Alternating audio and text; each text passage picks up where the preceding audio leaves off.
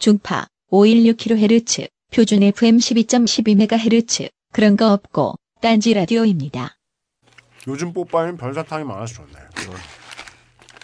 별사탕에 특별한 효능은 없고 열라 달죠. 그 얘기한 거 들으셨어요? 군생활은 앞으로 사회생활과 군생활에 큰 도움이 된다고? 그렇죠. 네. 그게 앞에 놓고 얘기한 장병들이 어. 하사들이었나 봐요. 그래서 이제 누구는 제대하고 네. 누구는 이제 음. 장기 신청하고.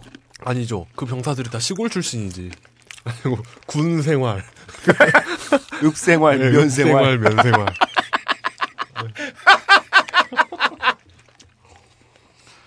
그럼 도시 도시 출신 군인들은 차별하는 거야?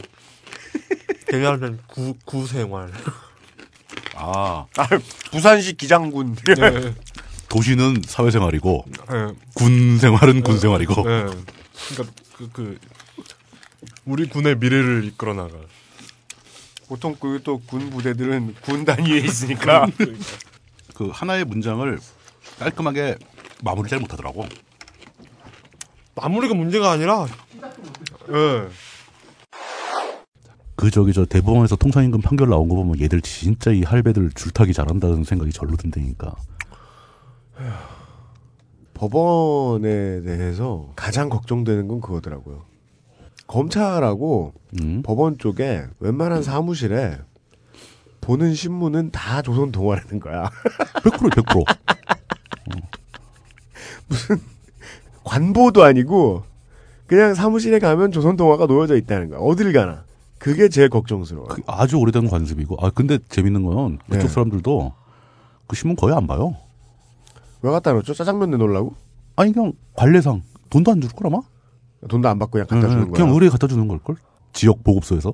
저 판사하고 사람들한테는 태블릿 좀 보급해가지고 덧단지를 켜. 아 이제 트위터로 하라고 그러면 되는데.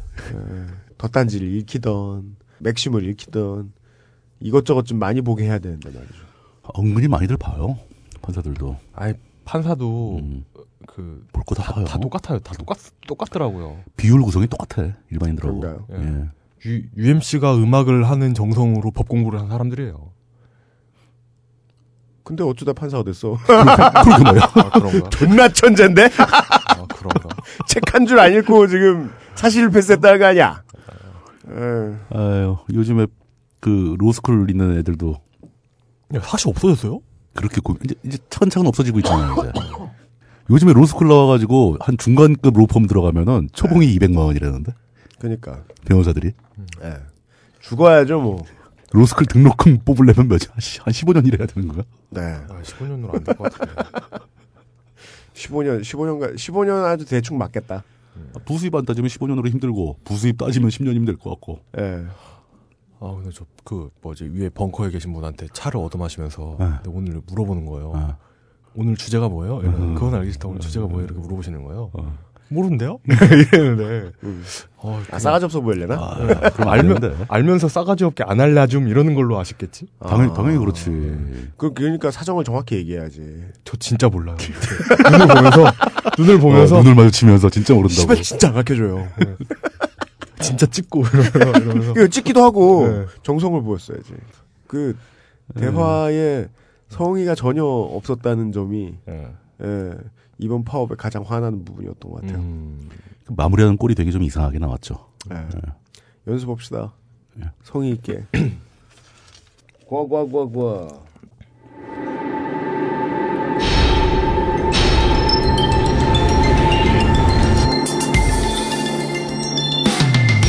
월급쟁이들은 매년 연봉 협상하는 자리가 참 바보 같다고 느낍니다. 운동선수 에프에이 계약처럼 뭔가 대단한 이야기는커녕 차 한잔 마시고 어색하게 끝나기가 일쑤니까요. 어쩌다 준비 좀 해보겠다고 실적을 수치로 적어 보여주면 그게 너 혼자 한 거냐는 차가운 답변이 돌아오기도 하죠. 하지만 우리에게 별 의미 없는 듯한 이 자리가 만들어지기까지 앞세대의 수많은 월급쟁이들이 싸우고 죽어나갔습니다. 게다가 지금의 우리들 역시 조금만이라도 한눈을 팔다 보면 누군가 우리 월급을 빼앗아가고 또 빼앗아갑니다. 오늘의 히스테리 사건 파일 그것은 알기 싫다에서는 연말에 송년회 하느라 정신없던 동안 우리의 급여에서 사라지게 된 부분을 알아봅니다. 히스테리 사건 파일 그것은 알기 싫다. 그것은 알기 싫다. 늘 그렇듯이 더 잘할 수 없을 것 같아 그냥 쓰기로 합니다. 정치자가 양해해야 들을 수 있는 방송. 히스테리 사건 파일 그것은 알기 싫답니다. 일 년 동안 안녕하셨습니까? 새해가 밝았습니다. 말띠해 운운하는 언론은 다 사기꾼입니다. 아직 그때는 아닙니다. 공식적으로는 어, 구정이 지나죠? 구, 아, 구정이란 말은 어. 구태죠? 설. 네. 태어나선 안 되는 단어였어요. 구정이라는 단어는. 네. 귀태다. 구, 네.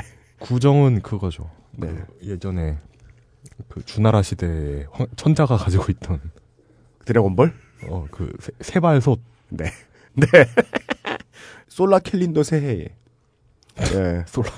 어, 그레고리력. 그레고리력 새해에. 예, 예, 예. 예. 어, 이천십사 년 일 월 칠 일에 만나 뵙고 있는 음. 히스테리 사건 파일 그것은 알기 싫답니다.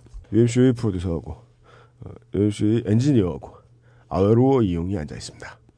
아, 안녕하십니까. 네. 감기는 괜찮으세요? 감기가 아닌가 그게? 여러 사람들에게 네. 안부를 묻습니다. 네. 그러면 이제 주변 사람들이 공통적으로 예, 아, 미세먼지에 골치 아프네요. 음. 우리가요. 우리 뭐 허구날 얘기하는 겁니다만은 음, 이제 안 그래도 전 트위터를 많이 안 하지만 트위터를 좀 더 덜 해야 되겠다. 왜요? 예? 왜요? 아주 노인네들 보세요. 맨날 찌질하게 싸고 있고. 그 어. 아, 근데 왜 손가락이 나를 가르쳐? 그럼 누굴 가르쳐? 나 안 싸우는데 트위터에서. 아, 누굴 가르쳐? 안 싸우긴요. 맨날 어그로 끌고 허지용을 뭘 욕해요? 네. 넘어갑시다. 여간 네. 네. 우리 어글심송 정치부장님하고 잠시 후에 얘기하기로 하고 네. 어 그리스 중장보병들하고 싸우시잖아요. 그분들 우린 좋아하는데. 그러니까 안 깨어 있는데 어떻게 우리를 지켜줘? 음. 제가 생각했던 건 이거였어요. 미세먼지가 오게 된 이유가 있잖아요. 티비를 보다 보면 가끔 알려줍니다. 네. 지금도 중국 저기 서쪽에 한복판 어딘가에는 매년 몇십만 평방킬로미터 정도의 땅이 사막으로 변한다면서요. 네. 우리는 당장 트위터에서 우리한테 시비 거는 사람은 에, 아버지를 죽인 원수보다 더 미워하지만 우리가 오늘 기침을 많이 하게 된 원인을 제공한 뭐 어떤 게 있을 거 아닙니까? 그건 미워할 정신은 없습니다. 진짜 위협과 위협인 것처럼 보이는 별거 아닌 위협. 둘의 차이. 시사 뉴스 다 들은 다음에 맨 마지막 뉴스에서 보는 술김에 화가 나서 뭐 흉기를 휘둘러 살해 이런 것 같은 순간적으로 별거 아닌 일에 빨리 화내긴 좋은데요. 거대한 문제가 이렇게 모두를 뒤덮고 있을 때 이걸 제공한 원인을 찾아서 잡아 족쳐야지 이런 거 아주 화내긴 참 힘듭니다. 맞습니다. 예, 저도 신기하더라고요. 나쁜, 이렇게 나쁜 놈들은 그런 심리를 참 잘 이용해요. 그죠. 그래서 저는 일부러 군대에서 나 괴롭힌 사람 절대 안 잊고 나중에 갚아주려고 애쓰는데 네. 알고 보면 그것도 저도 아니죠. 도속 좁은 짓이죠. 남들은 다 용서했는데 저는 막 승질냅니다. 니들은 왜 용서해 인마. 또 때려. 볼 때마다 때려. 속 좁은 저는 저를 괴롭힌 선임은 괴롭히지만 저를 지금 한 달째 괴롭히고 있는 미세먼지의 원인에 대해서는 화조차 못 내고 살고 있습니다. 중국의 사막화가 자꾸 이게 내륙에서 진행되고 있는 것은 네. 어, 다음 소개해드릴 기업들의 탓은 아닙니다. 아, 이거, 그, 이거, 이걸 읽으라니. 근데 이게 하, 하먼이에요?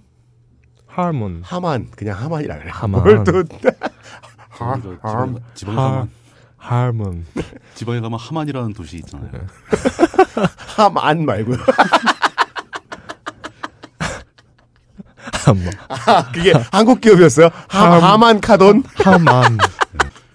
히스테리 사건 파일 그것은 알기 싫다는 에브리온 티비, 자연의 슈퍼푸드 아로니아진, 왠지 더 자연스러운 빅그린 투쓰리 샴푸, 웨딩 플래너 손선향, 오파코 가죽 다이어리, 자방구, 무항생제 돼지고기 토막 토막포크?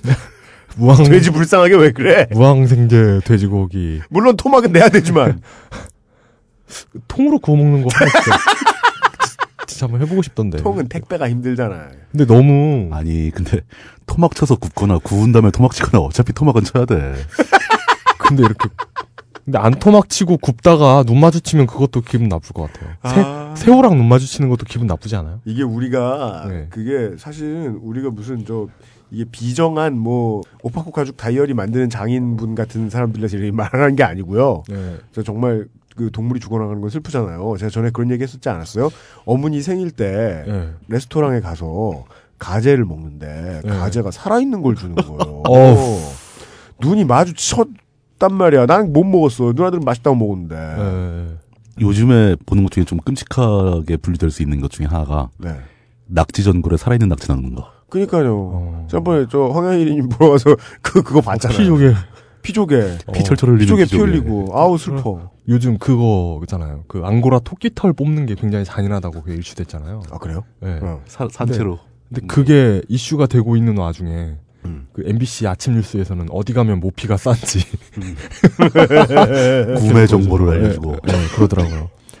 엠비씨 참. 하여튼 무항생제 돼지고기 토마포크. 네. 또 하나의 약속 제작위원회. 딴지 후끈 발을 내복 에이케이지 바이 할먼. 지구를 지키려면 천구백구십사 로보킹이 함께합니다. 하, 하만의 토착기업이야. 에이케이지 바이 하만. 하만. 딴지라디오입니다. 지금 이 광고를 만나셨다면 여러분은 운이 좋은 겁니다.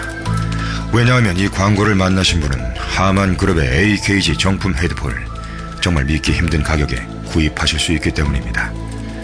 에이케이지 헤드폰이 어떤 상품인지를 굳이 설명드릴 필요는 없을 것 같습니다. 다만 분명한 건 헤드폰이 필요했던 분이라면 바로 지금 세계적 권위의 에이케이지 헤드폰을 은하계 최저가, 그것도 압도적인 은하계 최저가에 구입하실 수 있다는 사실입니다. 지금 딴지마켓에 가시면 에이케이지의 퀸시 존스 에디션 큐사백육십과 케이 오백십팔 리미티드 에디션 케이 삼백오십 이어셋을 만나보실 수 있습니다. 서두르세요. 한정 판매 제품이니까요. 어, 외계인이에요. 결혼을 준비 중이신가요? 비용과 시간, 노력을 아끼는 가장 좋은 방법은 웨딩 플래너를 만나는 것입니다. 그리고 더 중요한 건 어떤 웨딩 플래너를 만나느냐고요. 공이 삼오사 삼사삼육 웨딩 플래너 손선영과 상담하세요.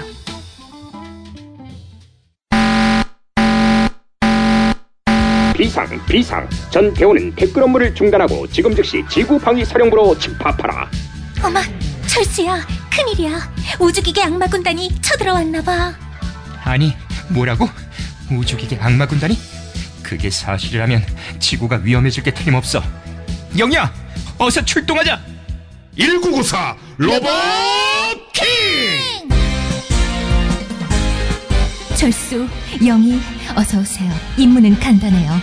첫째, 앱스토어와 구글 플레이스토어에서 천구백구십사 로봇킹을 다운받아 실행할 것. 둘째, 혼자서는 위험하니 친구들을 초대해 같이 무찌를 것. 자, 어서 로봇킹을 타고 출격하세요. 두고 보자, 우주기계 악마군단! 브레스트 파이어! 네 시 삼십삼 분이 서비스하는 본격 지구방위 변신 로봇 슈팅 게임 천구백구십사 로봇킹을 지금 바로 앱스토어와 구글 플레이 스토어에서 만나보세요. 꿈과 용기를 원샷한 후 실행하시면 더욱 재밌습니다.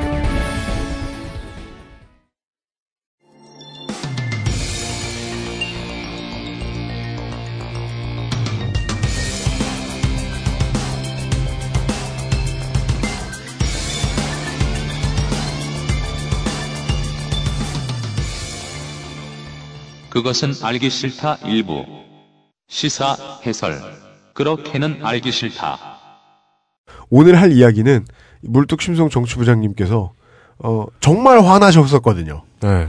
이거 이렇게 되면 망한 거야 이러면서 저를 붙잡고 막 한동안 네. 얘기하셨었거든요. 네. 네. 정치부장님입니다. 예, 반갑습니다. 이 년 만에 뵙겠습니다. 네. 네. 통상임금 얘기는 사실 그 지난 십이월 달에 있었던 대법원 판결에서부터 시작이 된 거죠. 정기상여금은 통상임금에 포함된다고 대법원이 판결했습니다. 하지만 이번 판결에 따른 추가 임금 청구 조건은 까다롭게 제한했습니다. 대법원은 통상임금의 범위에 대해 명칭과 관계없이 한 달에 한 번이든 분기에 한 번이든 정기적으로 모든 근로자에게 일률적으로 그리고 고정적으로 지급되는 임금은 모두 통상임금이라고 규정했습니다. 임금 채권 소멸시효가 삼 년인 만큼 이번 판결에 따라 법률적으로 삼 년간 받지 못한 임금을 추가 청구할 수 있게 됐습니다. 하지만 대법원은 단서를 달았습니다. 추가 임금을 줄 경우 기업의 중대한 경영상 어려움을 초래하거나 기업 존립 자체가 위태로울 경우 허용하지 않는다고 밝혔습니다. 근데 그 대법원 판결은 그렇다 치더라도 그게 왜 문제가 되는 건지를 그냥 아주 평이한 일반인분들이 잘 이해를 못 하시는 것 같아요. 음, 예. 여기서 평이한 일반인들이란 음. 이 판결에 의해서 앞으로 영향을 받게 될 아마 거의 대부분이 다 영향을 받을 겁니다. 음. 그러니까 직장을 가지고 일을 하고 있는 분들뿐만 아니라 심지어 지금은 직장이 없다 하더라도 앞으로 직장을 잡아야 되는 사람들도 이거에 영향을 받죠. 네. 물론 제가 얼핏 보기에는 음. 가까이는 대기업에서 일을 하고 있는 월급쟁이들이 먼저 영향을 받을 것 같은데. 지금도 이미 영향을 받고 있고요. 네, 그분들이 먼저 그렇습니다. 영향을 받을 것 같은데. 왜냐면은 임금 소송 같은 거 보통은 좀 종업원이 많은 곳에서 이제 흔히 그렇죠. 생기는 일이니까. 규모가 있어야 되니까. 예. 네. 이게 보통 이제 이런 문화는 보통 대기업에서 시작해서 나중에 나중에 종업원이 적은 회사까지 넘어가겠죠. 다 흘러내려오죠. 네. 그 영향력이. 그런 점에서 이 통상임금이 도대체 뭐냐, 도대체 저 소송은 무슨 얘기고 뭐가 문제가 되는 거냐, 이런 거를 진짜 알아야 할 사람들이 모르고 있다. 네. 라고 보이는 겁니다. 네. 진짜 영향을 받을 사람들만 예. 모르고 있는. 그래서 저희들은 오늘 물뚝심송 정치부장님이 경제 전문가에게 호평을 받았다는 통상임금 설명법으로부터 이야기를 시작하도록 하겠습니다. 어, 경제 전문가가 아니고 법학 전문가. 꽝이구만! 법대 교수님입니다, 법대. 왜냐면 이건 이제 근로기준법이라든가. 네. 아, 그래요. 맞아요. 노동, 노동법 관련 문제거든요. 맞다, 맞다, 맞다, 맞다. 예. 네. 법의 전문가들도 이 문제에 굉장히 관심이 많은 거죠. 예. 근데 제가 이제 이 문제를 진짜 알아야 할 분들이 모르고 있다라는 안타까움을 갖게 된 이유는 그분들이 모르는 게 게으르거나 나빠서 모르는 게 아니거든요. 아우, 그렇죠. 그분들은 자기 인생을 열심히 살다 보니까 당연히 이런 걸 모르게 되는 겁니다. 음. 네. 그, 그분들한테, 너 왜 이거 몰랐어? 이거 당신이 진짜 필요한 건데 왜 몰라? 뭐, 이렇게 얘기할 수는 없다는 거죠. 다시 한번 강조드려야죠. 네. 합법은 나태합니다. 하, 그게 잘못이 있어야 부지런하지. 네. 네. 오히려 진짜 이런 건 알 필요 없고 집에 좀 가만히 있었으면 좋겠는 무임승차를 노리는 그런 사람들. 그런 사람들은 이런 내용 되게 잘합니다. 네. 음. 그러면서 자기 목도 아닌 것을 자기 목인 것처럼 잘 거두어가죠. 음. 아, 예. 그래놓고 자기 몫이라고 착각하죠. 그렇죠. 자기가 똘똘해서 가져간 거로 생각을 하는 거죠. 네. 전 이런 모순이 싫다는 겁니다. 네. 알 사람이 알아서 자기 권리를 잘 찾아야 된다. 네. 그거에 작은 도움이라도 드리기 위해서 그 모 여대 법대 교수님한테 칭찬을 받은 설명법을 가지고 네. 트윗에서 칭찬을 받으셨다는 홍성수 교수님입니다. 예. 네. 그 방법으로 그대로 설명하면 이제 그 블로그에 써 있으니까. 재미가 없잖아요. 네. 약간 바꿔서 더 쉽게 그리고 역사적인 배경까지 네. 음. 해서 설명을 하도록 하겠습니다. 아까 들어봤는데 쉽습니다. 어, 쉬워요. 예, 결국은 결국은 오늘의 주제는 통, 통상임금인데 통상임금은 한마디로 말해서 기본급입니다. 기본급. 처음에 취직할 때 썼던 근로계약서에 적혀 있는. 네. 너는 한 달 동안 며칠 나와서 얼마 동안 일을 하면은 한 달에 월급을 얼마 주겠다라고 써 있는 그 기본급. 이게 그 아까 운동선수 오프닝에서 나온 운동선수 기본 연봉과 같다는 얘기도 했었죠 아까. 그렇죠. 네. 예. 네가 무슨 짓을 해도 두 시즌 시즌 아웃이 돼도 받아간다. 음. 네. 그 줄 수밖에 없습니다. 왜냐 계약 네. 조건이니까. 네. 사실 그렇게 딱 고정된 기본급은 고용주 즉 기업가의 입장에서는 굉장히 부담스럽고 힘든 것이죠. 네. 이 친구가 들어와서 일을 하는지 맨날 저 트위터만 하고 있는지 알 수 없잖아요. 기업주 입장에서는 이 사람들이 일을 좀 더 잘하게 하기 위해서. 약간 기본급과 다른 임금도 주고자 합니다. 통상적이지 않은 옵션을 겁니다. 예, 그게 이제 이른바 성과급이라고 불리는 것들이죠. 예, 안 안통상 임금. 예, 이거는 좋습니다. 당연히 의뢰이 주는 게 아닙니다. 안 줘도 네. 되는 겁니다. 네. 대신에 일이 잘 돼서 회사가 잘 돌아가면 추가적으로 주겠다. 일이 잘 되면 준다거나 예. 아니면 일하고 남은 시간에 또 일을 한다거나 일 안 해도 되는 시간에. 그렇죠. 그건 수당이니까. 네. 요 상여금이나 성과급하고는 또 다른 문제죠. 아, 예, 예, 예. 그건 좀 있다. 항상 예. 임금을 저는 세 가지로 나눠서 보고 있는 거예요. 아, 예. 기본급에 더해서 성과급에 가까운 상여금 제도가 또 있고.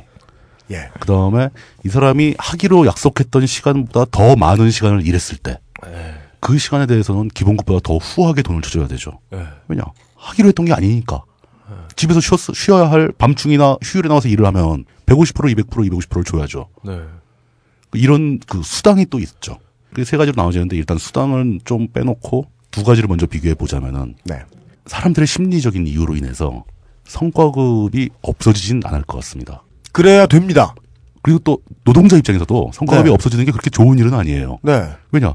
내 옆자리에 있는 맨날 노는 친구하고 열심히, 일 열심히 하는 내가 코피를 쏟아가면서 일하는 열심히 하는 내가 네. 같이 받으면 억울하잖아요. 그렇죠. 경쟁은 춥고 차갑고 매정하지만 경쟁 안 하고 살고 싶진 않습니다. 그렇죠. 음. 왜냐하면 일을 잘하는 사람은 조금 더 받는 게 도덕적일 수 있죠. 정확히 말하면 나보다 약한 애하고까지 경쟁을 안 하고 싶진 않죠. 네. 그 참 음. 인간의 본질을 더 잘 표현한 말이네요. 네. 음. 최소한 우리가 이용하고는 말싸움하고 싶다.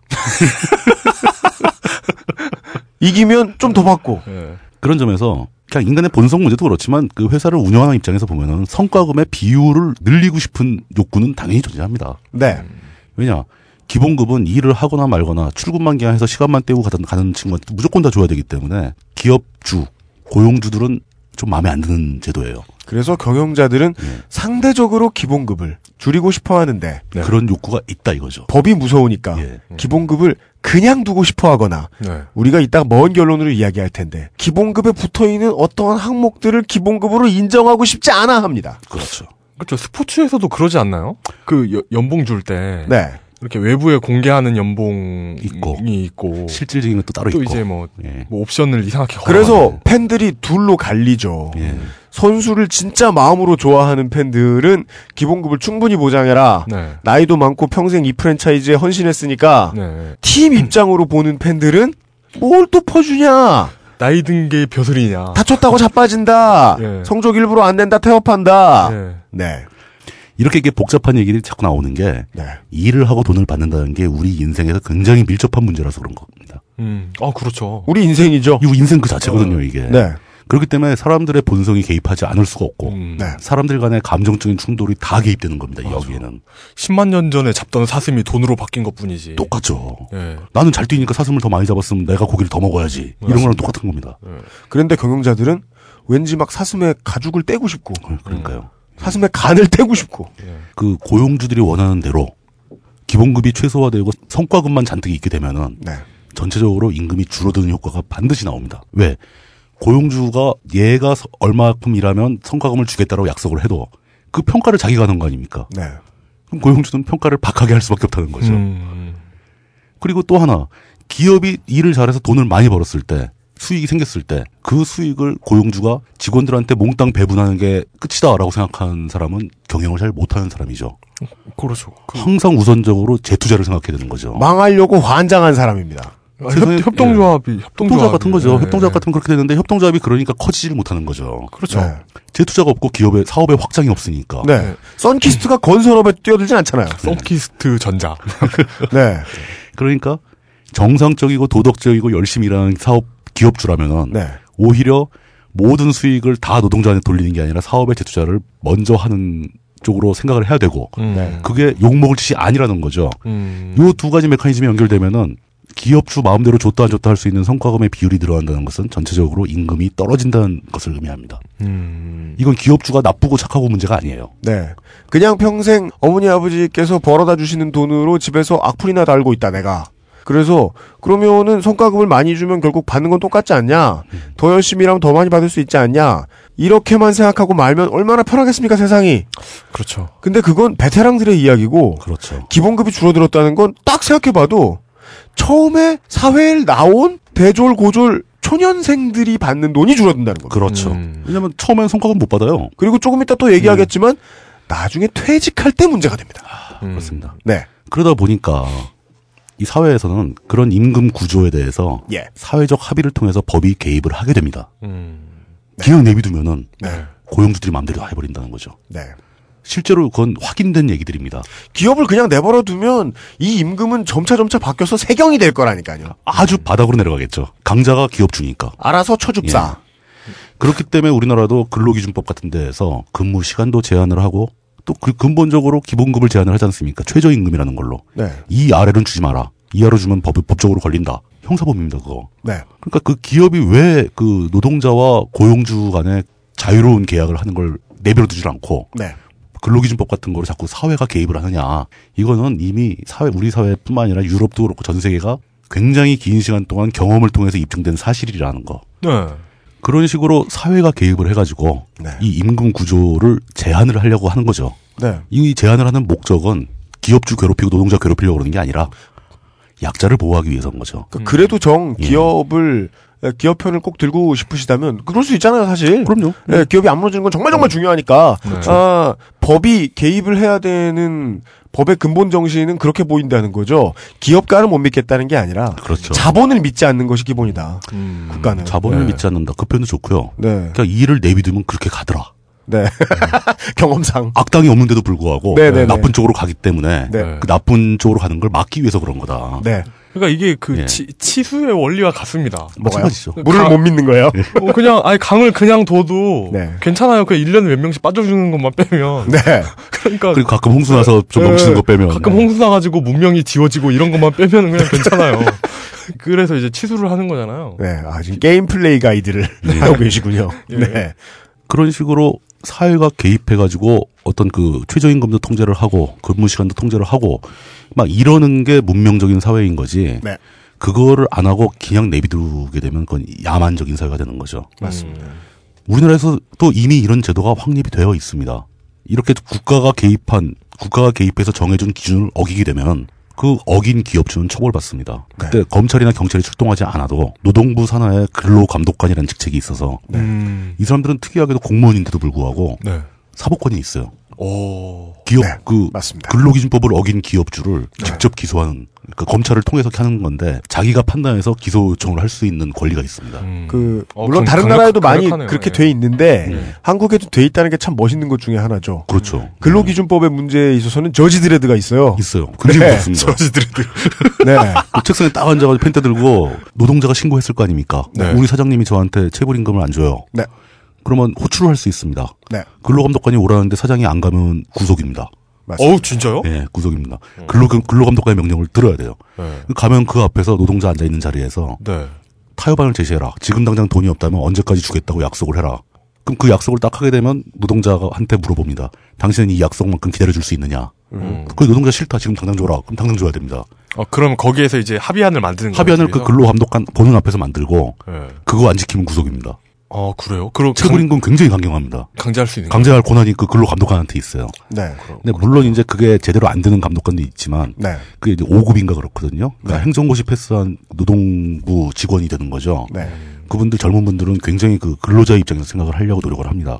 만약에 자기가 법적인 보호를 못 받고 있다고 생각되는 분들이 계시면은. 예. 마음 편하게 그분들한테 연락해도 됩니다. 왜냐하면 이거 예. 얼마든지 임금 받는 사람의 입장에서 얼마든지 악용, 임금 주는 사람의 입장에서 예. 얼마든지 악용당할 수 있는, 악용될 수 있는 물론 그런 거 다 있죠. 법일 정도거든요. 예. 내가 왜 기업을 했지 이런 자괴감이 많이 들게 해줄 수도 있어요. 굉장히 강력한 통제가 있고 그 노동자들을 보호하기 위한 다양한 제도가 있는데 예. 노동자들이 모르고 못 쓰는 것도 상당히 많이 있습니다. 음. 그리고 그 제일 두려운 게 그거죠. 사장 귀에 들어서 나 잘릴까봐. 네. 음. 그런 것 때문에 근로감독관이 노동 문제에 대한 상담을 해주게 되면은 철저하게 비밀을 지켜줍니다. 어. 절대 사장 귀에 안 들어가게 합니다. 음. 만약 그게 누설이 됐다, 그럼 그 사람 그 근로감독관이 문제가 있는 거죠. 그런 거 뜻밖의 잘 돼 있습니다. 저도 몇 번 경험을 해봤는데 굉장히 아, 좋아요. 예. 어. 네. 어느, 어느 쪽 입장에서 경험해 보셨어요? 저는 기업주였어요. 그럼 나쁜 거네요. 아, 근데 정보 다 알게 되신 거 아니에요? 막 직원들 족치고 막? 아니 또. 그런 제도를 네. 사장 입장에서 겪어보셨잖아요. 네. 사장 입장에서는 그 제도가 어때요? 좋아요, 나빠요? 감탄이 나올 정도로 좋습니다. 아, 사장 입장인데요? 네, 사장 입장에서도. 어? 왜, 예. 왜 좋아요, 사장 입장인데? 그러니까 그 사장들이라고 해서 네. 노동법, 근로기준법을 다 알지 못해요. 그건 당연한 거. 당연하죠. 네. 예. 근데 그거에 대해서 내가 모르고 못 지키던 노동법을 네. 지킬 수 있도록 도와주는 거예요, 그 사람들이. 음. 지금 당장 내 돈이 나간다고 그 뭐 문제가 되는 게 아니라 사실은 그때 저는 뭐 이렇게 뭐 심각한 문제는 아니었어요. 네. 그리고 이, 그 법적인 설, 설명을 좀 들어보자는 식으로 얘기가 돼가지고 네. 가서 이제 그, 그 설명 친절하게 설명을 아주 자세하게 들었는데 네. 그러면서 내가 할 수 있는 방안을 다 알려주더라고요. 네. 노동자도 그 자리에서 행복하게 되고. 근데 그, 우리는 그, 지금 갑의 입장에서만 얘기를 듣고 있어가지고 사실 정확한 상황인지는 알 수 없네요. 음, 아, 그 저 노동자 입장에서도 굉장히 만족을 했어요. 그 결과는 되게 해피하게 끝났습니다. 알 수 없다니까. 네. 근데 그런 상황에서도 우리나라 우리 사회에서의 그 임금 구조가 왜 기형적으로 왜곡되어 있는가? 또 어떻게 기형적으로 왜곡되어 있길래 통상임금 같은 문제가 사회적으로 시끌시끌해지는가? 네. 이거에 대해서 이제 생각을 해봐야 된다는 거죠. 여태까지는 노동과 임금 구조에서 기본적으로 발생할 수밖에 없는 배경을 설명드린 거고요. 네. 아주 흔한 회사를 하나 가정을 해봅시다. 그 회사는 이제 기본급이 먼저 있겠죠. 예. 그리고 들어가면 한때 많이 그랬죠. 요즘은 연봉제로 많이 바뀌긴 했는데 음. 그 기본 구조는 똑같습니다. 한 육백 퍼센트 정도의 그 상여금이 있죠. 정기 상여금입니다. 이거 일 년에 네 차례 정도 나눠줍니다. 네. 그러니까 쉽게 말해서 분기별로 백오십 퍼센트씩 지급을 하죠. 그 다음에 이제 그 각종 복리 후생제도, 뭐 명절 때 뭐 떡값을 준다거나, 예, 예, 예. 아니면 뭐 김장 때 김장값을 준다거나, 음. 뭐 고향에 귀성할 때 교통비를 제공해준다거나, 또 자녀들 학비를 제공한다거나, 이런 복리 후생제도가 있게 되겠죠. 근데 여기에 이제 또 그 아까 많이 설명드렸던 연장 근무 수당 같은 수당들이 많이 붙게 됩니다. 문제는 이 비율에 있는 겁니다. 상식적으로 생각하면 기본급이 가장 많아야 되고, 네. 거기에 일정 비율에 해당하는 상여금, 성과금이 있어야 되고 복리 후생은 약소하게 있어야 되고 이 비율로 가야 되는데 으흠. 이상하게 기본급은 고정되어 있는 상태에서 음. 수당만 갈수록 자꾸 올라가고 음. 네. 네. 저 성과금만 자꾸 올라가고 네. 아까 말씀드린 대로 기업주는 기본급과 성과급의 비율에서 성과급 비율을 늘리고 싶어 한다고 그랬지 않습니까? 그게 반영이 돼서 변화하기 시작한 거죠. 그러다 보니까 심지어 어느 정도까지 되냐면 아주 큰 대기업 뭐 그냥 딱 찍어서 얘기해서 울산에 있는 현대중공업 같은 경우에 그 수당이 어느 정도까지 올라가냐면은 야근에 휴일에 뭐 연장근무 이런 게 다 겹치면은 최고 삼백오십 퍼센트까지 줍니다.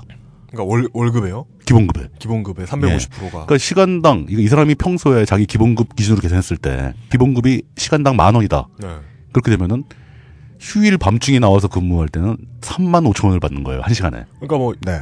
만약에 연봉이 천만 원이면 음. 수당으로 삼천오백을 받는 거 아니에요? 그렇진 않죠. 일하는 네. 시간이 다르니까. 연봉은 그 매일 여덟 시간씩 일하는 시간이 다 있는 거고 네. 연장근무 시간은 아무래도 작을 수밖에 없잖아요. 아, 그러니까 어. 그런 비율은 아니고 시간당으로 대비했을 때 삼만 오천 원이 된다. 아. 우리가 아까 기본급 이야기, 네. 기본급이 오. 개념이 시간당. 음. 시간급, 시간당 기본급을 얘기하는 음, 거예요. 네. 오늘 주로 돈 얘기니까 이런 거 자세히 해야 돼요. 그렇게 네. 되면 만약 휴일 밤, 밤중에 와서 한 네. 여섯 시간 야근을 했어요. 네. 그러면 삼만 오천 원씩 따지면 이십일만 원이야. 시간급 만 원짜리가 네. 휴일날 저녁 때 나와서 여섯 시간 일하면 이십일만 원을 받을 수 있는 거예요. 음. 육만 원 받는 게. 보통 같으면 육만 원 받았어야 되는데 이십일만 원을 받아요, 그때는. 네. 그럼 사람들은 당연히 그 야간 근무, 연장 근무를 선호하게 되죠. 네. 서로 하려고 그럽니다. 네. 네. 지금 그것은 알기 싫다를 들으니 기쁘다고 지금 밖에서 노래를 부르고 있는데요. 네. 이것은 지금 강원 선생님이 제작하신 그 뮤지컬. 음. 그 저희들은 그 한복판에 지금 녹음하고 있습니다. 공주는 잠 못 이루고 그 그거, 네. 그거죠. 근데 여기 지금 그 녹음 저, 저 준비해 놓은 파일 여기 저 파일명 보니까 네. 공주는 자지 못하고 그래서 있잖아요. 어감이 너무 달라요. 어, 그거 좀 네. 위험한데 약간 약간 표현이 좀 위험한데요. 네. 아, 아 그렇습니다. 예. 그 제가 이런 얘기를 말씀드리는 것은 점점 점점 기본급은 서 있는 상태에서 수당이나 상여금이 점점 비율이 높아지고 있다. 네. 네. 심지어 큰 기업들에서는. 네. 휴일 야간 근무 한번 들어갔다 나오면 쌀 한 가마 들고 나온다. 뭐 이런 식으로. 네. 관련해서 저희들은 그런 대기업의 정규직 노조가 비정규직의 편을 못 들어주는 사정에 대해서도 이야기를 했었고. 그렇죠. 음, 예. 예. 그들을 귀족 노조로 절대로 부를 수 없는 사유에 대해서도 이야기했습니다. 예. 노예처럼 일하지 않으면 귀족 같은 소리라고 했네. 그렇게 이, 벌지도 못한다는 거죠. 이게 또 역설적인 상황을 초래하는 거죠. 이 사람들이 이렇게 야근 수당, 휴일 근무 수당 이런 걸 많이 받게 되니까 네. 결국은 밤중에 일하고 휴일에 나와서 일하고 그냥 정신없이 일을 하면 전체적으로 받는 돈이 늘어납니다. 네. 그러니까 밖에서 보기에는 네. 귀족으로 보이는 거예요. 음. 그래서 예. 이 월급쟁이 분들의 저녁을 빼앗고 그렇죠. 새로 태어난 아이를 가정교육할 시간과 여유를 모두 빼앗은 대가로 음. 경제지나 정경련에서는 실질임금 늘었다라는 음. 말을 하겠지요. 그게 기업주나 경영진 쪽에서만 그렇게 얘기를 하는 게 아니라 네. 사실은 노동자들도 네. 자신이 실질 임금이 늘어나기를 원하는 측면도 있어요. 네. 이렇게 해서라도 더 받으면 좋다라고 생각을 하는 거죠. 그게 굉장히 오랜 시간 동안 누적되어 온 겁니다. 음. 그러니까 이 역사를 거슬러 올라가면 팔십 년대 말에 시작됐던 노동자 대투쟁. 음. 노동자 대투쟁은 고유명사로 팔십칠 년 유월 항쟁의 영향으로 대한민국 전역에서 발생한 파업투쟁을 뜻하는 말입니다. 당시 여름 두 달간 삼천 건 이상의 노동쟁의가 있었고 노동조합이 엄청나게 늘어났습니다. 노동계의 움직임에 대한 이해가 부족한 요즘과 마찬가지로 여론의 반응은 유월 항쟁에 비해 싸늘했습니다. 그 팔십칠 년 이후에 네. 어마어마하게 노조가 확 늘어나고 막 뭐 시위하고 노사 파업하고 협상하고 막 이러는 과정에서 네. 지속적으로 발생했는데 왜 그랬을까? 노사정 삼자의 이해를 비교해보면 그 답이 나옵니다. 음. 일단 정부는 노사 분규를 최대한 빨리 마무리를 하기를 원했어요. 음. 그 회사 측에다가 네. 어떻게든 협상을 빨리 마무리해라. 그렇게 압력을 가한다는 거죠. 네. 회사에다가. 회사에다가. 음. 그러면서 사업, 그 사업 사측에다가 무슨 요구를 더 덧붙이냐면 기본급을 올리지 마라. 왜요? 기본급 인상 폭을 제한합니다. 왜? 아까도 얘기했지만 대기업 노조들이 협상하는 것은 네. 그 사회의 어떤 일종의 지표가 돼요. 음... 이번에 현대 노조에서 올해 임금 인상폭을 삼 퍼센트로 동결했다. 네. 다 따라갑니다. 중소기업들이 다 따라가는 거예요. 이거 이거 진짜 그 축구팀하고 똑같잖아요. 거의 똑같죠. 그러니까 뭐 연, 네. 연, 이제 그 축구는 원래 연봉을 공개 안 했잖아요. 네. 그러니까 연봉을 이제 공개해야 된다. 그러니까 옵션이 늘어나잖아요. 그렇죠. 그러니까 모든 옵션이 늘어나는 거예요. 스포츠 다 똑같아요. 네. 네. 그러니까 어느 한 구단에서 크게 쓰면 그러니까. 나머지 구단들이 승질 내죠. 그렇죠. 심지어 그걸 구단 관계자하고 친한 음. 같이 좀 놀아본 기자들은 받아 쓰죠. 네. 그러니까. 네. 네. 그런 비슷한 현상이 벌어진 거예요. 그 정부에서 그렇게 강력하게 음. 기본급 인상 폭은 가이드라인을 막 줍니다. 네. 몇 프로 이하로 맞춰. 그리고 최대한 빨리 파업을 타결을 해. 협상 네. 타결을 해. 네. 네. 신문에 고만 나오게. 네. 네. 너무 나라가 시끄럽다. 네. 정권에서는 항상 이걸 요구하고 네. 사측에서는 당시에 팔십 년대 말 구십 년대 초까지만 해도 팔십 년대 호황의 여파가 있었어요. 음. 돈이 여유가 있는 거예요. 네. 그래? 그러면 기본급은 못 올려주고 빨리 그 협상은 타결하라고 그러고 그럼 노조하고 얘기를 하게 되겠죠. 야, 정부에서 이렇게 나오니까 기본급은 우리가 못 올려준다. 대신에 실질임금을 올려주겠다. 음. 뭐 연말 보너스 한 백 퍼센트 더 줄게. 상여금 더 올려줄게. 네. 주로 수당 더 올려줄게. 네. 이런 표현을 쓴다고 네. 하죠. 잘 쳐주겠다. 네, 잘 해주겠다. 그럼 노동자 입장에서는 우리가 아무리 싸워도 정부의 가이드라인을 없앨 수는 없잖아요. 네. 우리 지금 사측하고 싸우기도 바쁜데 정부 가이드라인을 어떻게 바꿔요, 노동자들이. 그럼 사측에서 그렇게 더 쳐주겠다 나오면 그래, 그럼 실질임금이 얼마가 될지 확실하게 맞춰달라. 방법은 이들이 알아서 해라. 뭐 이런 식으로 가면서 수당이 뭐 야근 수당이 백오십 퍼센트 받던 게 이백 퍼센트로 이백 퍼센트가 이백오십 퍼센트로 올라가는 거고 그다음에 뭐 또 상여금이 올라가게 되는 거고 그런 행태가 이십 년이 넘게 지속돼 온 거예요. 계속. 그랬더니 음. 구십 년대의 미래인 지금에는 야근 안 하면 돈 똑바로 못 받는. 지금은 그때에 비해서 기본급이 거의 올라가질 않았기 때문에 네. 만약에 기본급만으로만 임금을 산정하게 된다면은 살아남기도 힘든 수준의 참담한 수준이 된 겁니다. 네. 이게 객관적으로 봤을 때 과연 노사정 누가 잘못한 걸까요? 사실 정부도 할 말이 있어요. 왜냐? 대기업이 기본급을 왕창 올려버리면 우리나라 전체 노동자들의 실질 임금이 왕창 올라가게 되고 네. 그렇게 되면 노동자의 임금이 늘어났으니까 뭐 인플레도 오고 생산성이 저하되고 산업의 경쟁력이 떨어지고 전반적으로 경제가 안 좋다라고 음. 판단을 하고 있는 거죠. 네. 이거 결코 틀린 얘기는 아닙니다. 음. 일리가 있어요. 네. 물론 반대쪽 좌파적 해석에 의하면 노동자의 실질 임금이 올라가면 내수가 성장해서 경제가 더 좋아진다는 전망도 할 수 있겠죠. 네. 그러나 정부는 그런 입장을 갖고 있지 않았고 음. 자신들이 보기에 국가 경제를 위해서 그런 가이드라인을 제시했던 거고 사측에서는 정부의 압력과 노동자들의 요구 사이에서 가능한 중재안을 제시한 거고 그 와중에 기본급은 그대로 있고 성과금의 비율이 올라가면 우리의 권한이 더 세지는 거구나 음. 라고 좋아했다는 거죠. 노동자 입장에서는 그래? 니들이 우리 요구를 뭐 잘 안 들어주는 것 같지만 우리가 뭐 야근을 하건 연장 근무를 하건 어쨌든 일을 좀 더 하면은 실질임금은 이만큼 올라갔구나. 우리도 성과가 있었네. 네. 이러고 양보를 하게 되는 거예요. 근데 이게 그런 대기업들이 그렇게 선도적으로 결론을 내게 되면 밑으로 내려오면 기본급 인상폭은 따라가게 되죠. 네. 기본급이 거의 안 올라갑니다. 네. 그리고 어느 정도 규모 이하의 중소기업에 가면 야근 수당, 연장 근무 수당 이런 거 없어요. 성과금 못 올려줍니다. 네. 이런 디테일한 협상 조건은 밑으로 안 내려와요. 그 디테일한 말, 이야기가 예. 나왔는데 자세히 생각을 해보자는 거죠. 내가 뭐 산유를 받았다. 예. 혹은 뭐 아파서 쉰다. 예. 한두 달. 예. 그때 나오는 기본급의 뭐 칠십 퍼센트, 팔십 퍼센트. 그렇죠. 그 예. 돈은 나중에 늙어서 받는 국민연금 수준이 될 수도 있다는 거예요. 음. 도저히 생존이 불가능한 돈이 될 수 있는 거죠. 음. 네. 평상시에 일할 때는 상관이 없죠. 물론 그것도 나쁘지만 맨날 밤에 일을 해야 되고 네. 그것도 물론 나쁘지만 평상시에는 문제 없다가도 없는 것처럼 느끼다가도 많이 돈을 받으니까. 그렇죠. 예, 실질임금이 숨기고 있는 칼날은 유사시에. 유사시에 나온다. 유사시에 음. 들어간다는 거죠. 네. 진짜로 잘 돼가지고 뭐 상여금 파티를 하는 예, 회, 예, 회사가 예. 있지만 뭐 삼성 같은데 예. 근데 다른 기업 같은 경우에 음. 정말 기본급은 생존하기 생존을 겨우 할 정도 돈이 그렇죠. 나오고 예. 나머지는 상여금으로 나오는데 음. 이런 걸 상여금 파티라면서 언플하면서 그렇죠. 실질 임금을 깎을 음. 수, 실질적인 임금을 깎을 수 있... 못 올리게 하고 막 예, 막는 예, 거죠. 예. 네. 어. 그러면서 이제 그 가장 선두에 서 있던 대기업 노조는 귀족 노조라고 손가락질을 당하게 되는 거고. 그러니까 사실 귀족 노조라고 손가락질 당하는 거 저는 굉장히 나쁜 표현이고 저는 이제 그 귀족노조라는 표현에 근본적으로 동의하지 않지만 제가 인정하는 부분 딱 하나가 있습니다. 이건 약간 옆으로 가는 얘기지만 네. 그 귀족노조라고 그 조중동이 특히 네. 이제 프로포간다를 전개를 하면은 그게 사람들한테 먹히니까 전개하는 거잖아요. 당연합니다. 그렇죠. 그게 먹히는 사람들은 누구냐면은 부러워하는 사람들이죠. 맞습니다. 음. 그래도 니네들은 뭐 기본급 조금 올랐다고 하지만 성과금도 받고 자녀 학비도 받고 뭐 수당도 받고 다 받지 않냐. 네. 네. 니들은 규정 맞다. 네. 라고 얘기하면서 자기 신세를 돌아다보면 자기는 일자리도 없어가지고 뭐 편의점 알바를 하고 있다거나 이런 상황이니까 부러움과 질시가 생기지 않을 수가 없잖아요. 이런 감정을 교묘하게 자극을 하고 있는 거죠.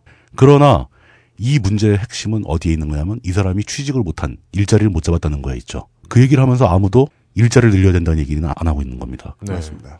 네. 네가 부러우면 너도 노조 결성해가지고 임금 올려달라 그래라. 네. 이것도 상당히 무책임한 얘기예요. 당연합니다. 이 사람 취직도 못했는데 무슨 노조를 만들어. 그런 문제는 그런 사회적인 감정이 존재한다는 현실은 인정을 하자는 겁니다. 물론 귀족노조라고 해서 뭐 편한 건 아니지만 다시 원래로 돌아가자면 으흠. 그 결과 그렇게 임금 구조가 왜곡된 결과 어떤 일이 벌어졌냐면 네. 임금 문제는 둘째치고 노동 시간이 너무 길어진 거예요.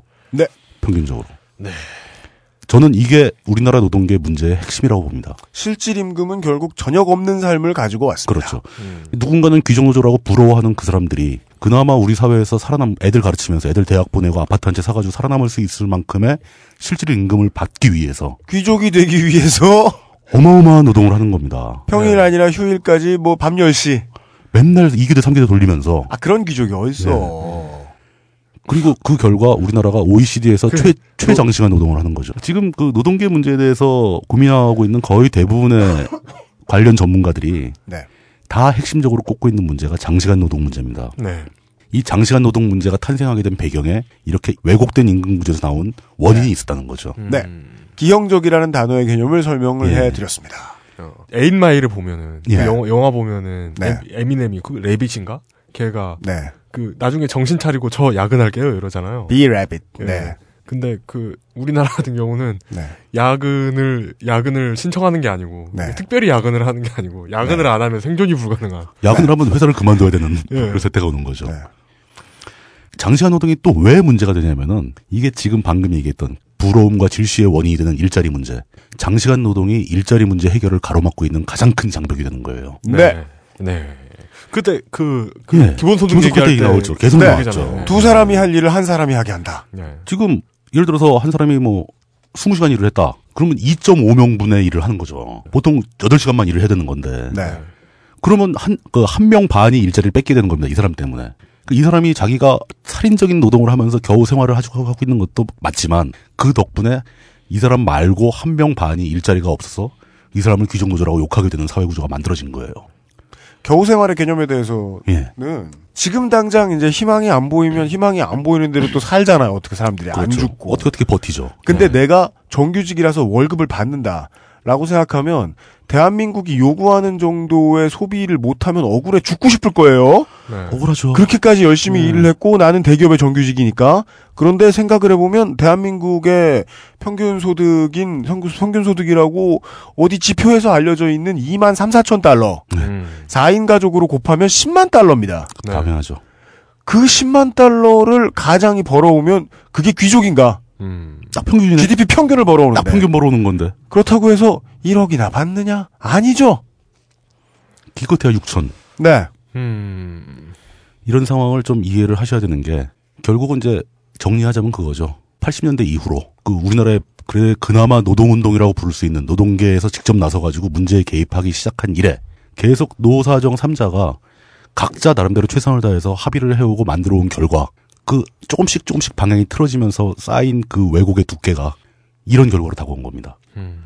살인적인 장시간 노동에 시달리는 귀족노조. 그 귀족노조를 부러워하는 일자리도 없는 대부분의 사람들. 그리고 그 문제를 해결할 의지도 능력도 없는 정부. 이렇게 돼버린 거예요. 네.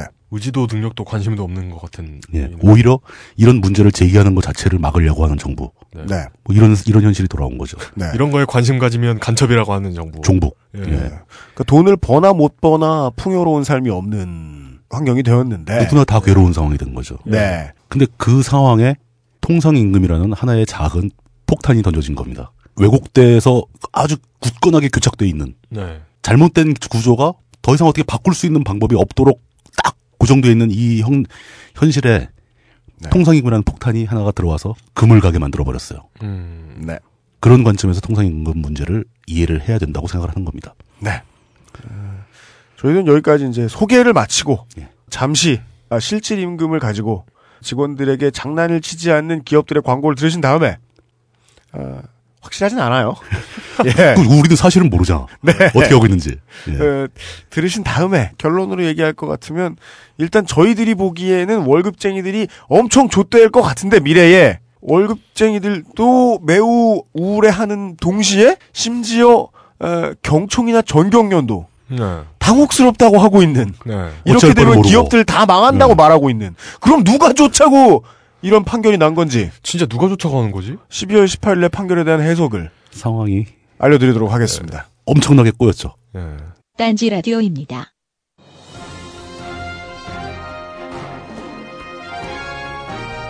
지금 막 들어온 광고입니다.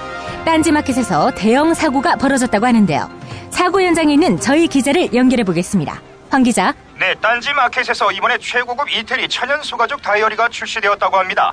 딴지의 가족장인 황야의 일 위와 딴지 문화센터 가족공의 일기생들이 한 땀 한 땀 정성스레 만든 핸드메이드 다이어리인데요. 문제는 이 핸드메이드 다이어리의 재질에 있었습니다. 웬만한 명품 브랜드에서도 감히 사용하지 못하는 최고급 오파코 가죽을 사용해 충격을 주고 있는데요. 오파코 가죽이란 프랑스산 원피 중에서도 가장 우수한 원피, 그 중에서도 최고급인 어깨와 등 부위만을 화학약품이 아닌 천연식물성 탄닌으로, 그러니까 중세 유럽의 장인들이 무두질했던 방식을 그대로 재현한 가죽이라고 합니다. 더욱 충격적인 건 그 가격입니다. 그 가격은 아! 아! 갑자기 사람들이 밀려들고 아! 아! 아! 이 방귀자 살려! 밀지 마! 밀지 마! 하지 마! 최고급 이태리 천연 소가죽 오파코 다이어리 이백 개 한정 수량 은하계 최저가. 지금 딴지마켓에 텍사스 소떼처럼 몰려드시라. 음모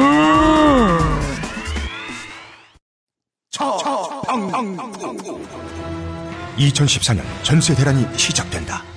점점 다가오는 임대계약 만료 날짜. 살기 위해 살 곳을 찾아야만 한다.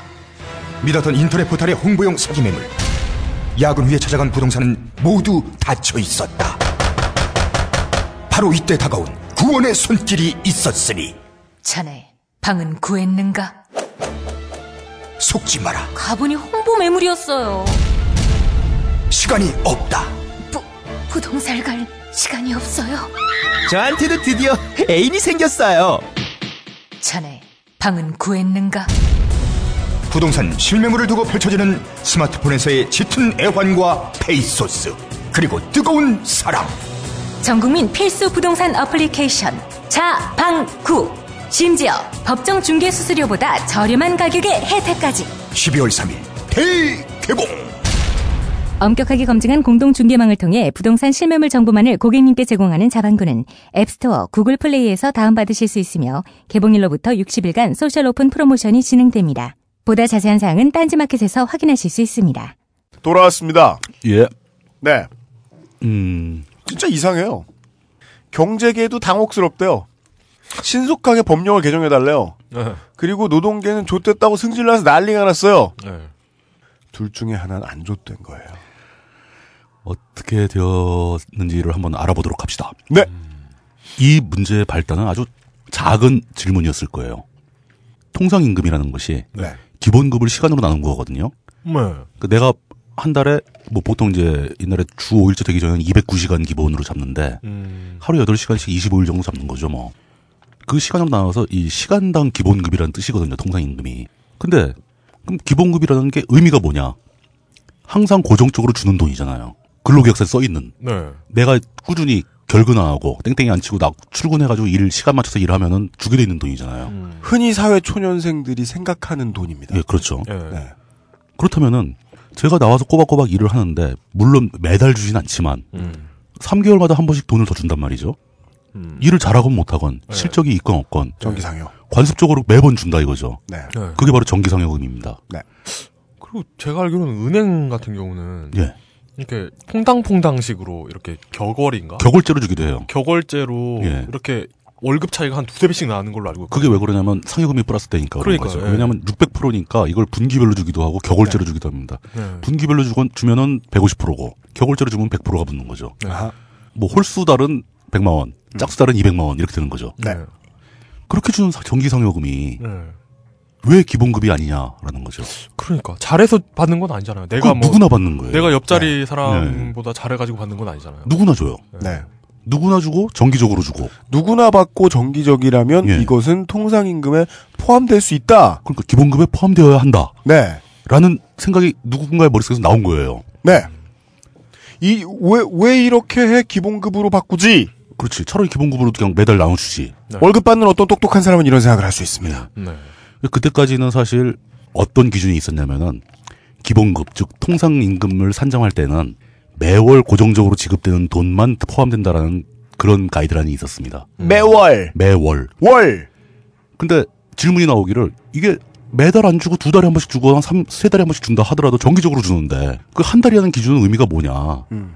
법에 안 써있어요. 네. 뭐라고 써있어요? 매월 이런 게 없어요. 그냥 해석하기 나름이에요. 그냥 고정적으로 항상 주는 돈 뭐 이런 식으로 써있는 거예요. 네.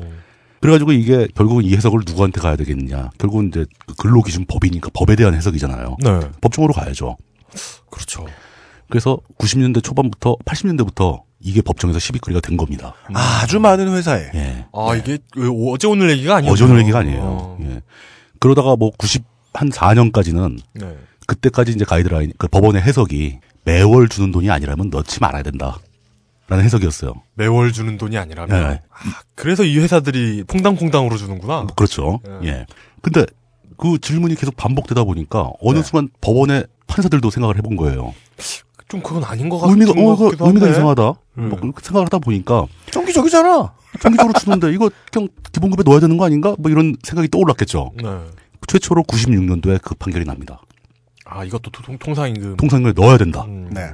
매월 주진 않지만 비록 고정적이고 성과에 관계없이 누구나 주는 돈이라면 통상임금에 포함되어야 한다.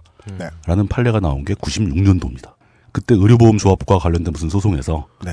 그런 판결이 나온 거죠. 그러니까 통상임금이 그냥 기본급으로 되어 있는 것만 통상임금을 산정할 게 아니라 네. 정기상여금도 여기에 포함시켜야 한다는 판정, 법원의 해석은 네. 구십육 년도에 나왔어요. 법원이 해석을 하거나 말거나 우리가 네. 받는 월급은 같지 않습니까? 같죠. 당장은. 네.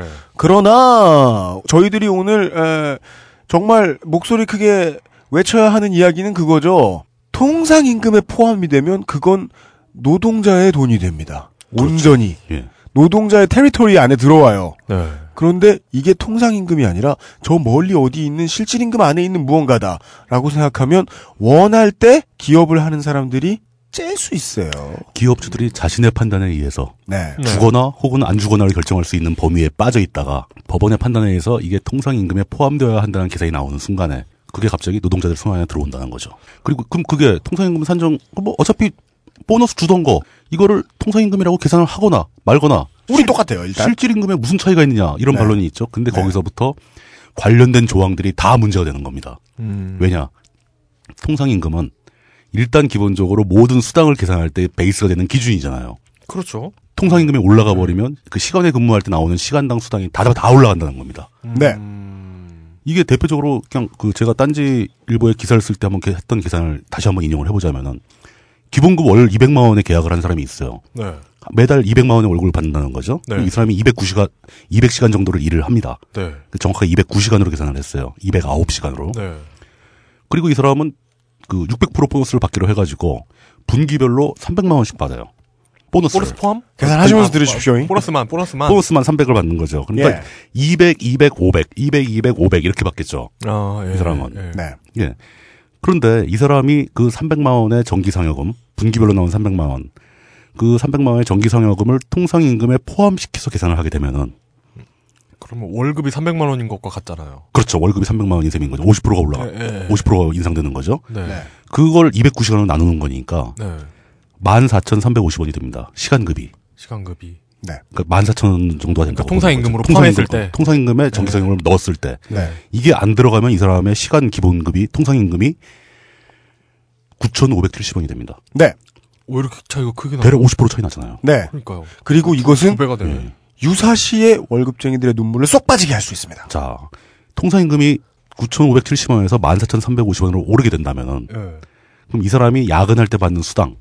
이것도 똑같이 오십 퍼센트가 올라갑니다. 그래, 그래야겠죠. 이걸 기준에서 계산하니까. 네. 아까 얘기했던 뭐, 산후휴가 같은 거. 네. 그때 뭐, 기본급에 몇 프로를 준다. 뭐 이런 게 그, 그 기본급이 다 통상임금이에요. 이런저런 류의 유급휴가. 네. 네. 뭐 유급휴가 같은 거 나올 때 뭐, 기, 그, 기본급에 칠십 퍼센트를 준다. 뭐 이런 게 다 통상임금 산정인 거죠. 음. 그런 수당들이 다 오십 퍼센트가 올라가게 되는 겁니다. 네. 거기다가 최종적으로 퇴직금까지도 올라가게 됩니다. 음. 네. 기본급이 올라가게 되면 이 사람이 받아야 될 돈이 어마어마하게 올라가는 거죠. 네. 근데 여태까지 정기상여금을 육백 퍼센트를 줬잖아요. 네. 육백 퍼센트를 주게 되면 실제로 이 사람이 기본급이 한 반 정도 올라가는 겁니다. 음. 네. 왜냐면 천이백 퍼센트가 되면 딱 열두 배니까 두 배가 되는 거잖아요. 네. 육백 퍼센트면 일점오 배가 되는 거죠. 네. 그러네요. 그럼 그 수당들 다 어떻게 하냐는 거죠. 네. 그러게. 그러면 법원에서 정기상여금은 통상임금에 포함시켜서 계산해야 된다라는 판결을 내리는 순간에 네. 이 노동자는 그동안 자신이 받아온 각종 수당들이 계산이 다 잘못됐다라고 주장할 수 있게 되는 거죠. 청구소송할 수 있겠네요. 덜 받았다. 네. 내놔라. 네. 이게 문제가 되는 거죠. 이게 분기입니다. 이게 액수의 규모가 장난이 아니에요. 어우 당연하죠. 네. 네. 노동자 한 명을 산정하면 별로 안 되겠죠. 네. 우리나라 전국에 있는 모든 기업들이 통상임금에 정기상여금을 포함시켜서 계산했을 때 음. 이게 재계에서 산정한 규모로 연간 팔조 원의 임금이 더 나가야 된다는 겁니다. 음. 그래서 경총은 팔점팔조라는 숫자를 들이밀죠. 예. 음. 이거 주면 우리 망한다. 네. 라고 얘기를 하고 있는 거죠. 아니, 근데 망하건 말건 네. 법원에서 해석을 바꿨으면 바꾼 대로 계산을 다시 해야죠. 근데 팔점팔조에는 제가 보기엔 엄살이 좀 섞여 있어요. 음, 네. 자기네 피해를 좀 과장하기 위해서 네. 통상임금에 대한 사회적 압력을 주기 위해서. 예를 들어 그거 더 주려고 우리가 빚을 지면 거기 이자 뭐 이런 뭐, 것도 뭐, 더하고. 오만 걸 다 더하는 거죠. 이제 그래도 네. 사람 숫자 좀 늘리기도 하고 뭐, 막 그랬겠죠. 이, 이 소식을 접한 정신적 피해. 이런 네. 커피 엎은 것. 예, 예. 네. 그렇다 하더라도 연간 팔조라는 건 어마어마하죠. 네. 거기다 또 하나의 핵심이 자 법원의 판단이 바뀌었다. 네. 그러면 그동안 못 받은 돈을 받아야 되는데 네. 물론 이 판결이 십칠 년 전에 나왔, 나왔다고 그랬잖아요. 네. 구십육 년도니까. 네. 그럼 십칠 년 동안 못 받은 임금을 다 내놔라. 그러니까 이게 소급 소급 적용하는 것도 아니잖아요. 근데 이게 첫 판결이 구십육 년이면 이게 어떤 문제가 있냐면은 네. 민법상에 임금 채권의 시효가 있습니다. 예. 내가 어디서 무슨 사람 밑에서가 일을 했는데 돈을 안 줬어요. 체불임금이 음. 발생했어요. 네. 이걸 아무 조치를 안 하고 흘렀을 때 네. 과연 얼마 전에 것까지 달라고 그럴 수 있는가. 어, 얼마 전이에요? 이게 민법에 정의된 바에 의하면 삼 년입니다. 아, 얼마 안 되는구나. 네. 그러니까 이 사람 노동자들이 개별적으로 자기네 기업주한테 소송을 걸 수가 있죠. 오늘 시점으로 딱 스톱을 걸어놓고 네. 여기서 지난 삼 년치를 역산해가지고 소급해서 내놔라. 음. 그래서 이런 소송이 줄을 잇게 되는 겁니다. 실제로요? 실제로. 예. 그래서 뭐 지엠 내가 지엠도 이 소송을 하고 뭐 어디도 하고 어디도 하고 막 그러다가 최근 들어서 또 그 소송의 대법원 판결까지 난 소송에서 맞다. 통상임금에는 정기상여금을 포함시켜야 된다라는 확정 판결이 계속 나왔던 거죠. 음. 네. 그러면 이게 법원에서 이렇게 판결을 내렸으면은 네. 그 기업과 노동부는 네. 노동부는 네. 실제로 근로기준법의 해석이 법원의 해석이 바뀌게 되면은 네.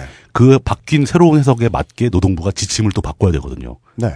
노동부의 지침이 바뀌면 기업들은 그 지침에 따라서 산정 계산을 해가지고 사람들한테 월급을 줘야 되는 겁니다. 그게 깔끔하죠. 판례를 바보로 만들고 싶지 않으면. 그렇죠. 안 그러면 그 일개 노동부가 행정부처가 네. 법원의 판결에 도전하는 행위가 되는 거죠. 그렇습니다. 근데 노동부는 십칠 년 동안 그걸 안 했어요. 그렇습니다.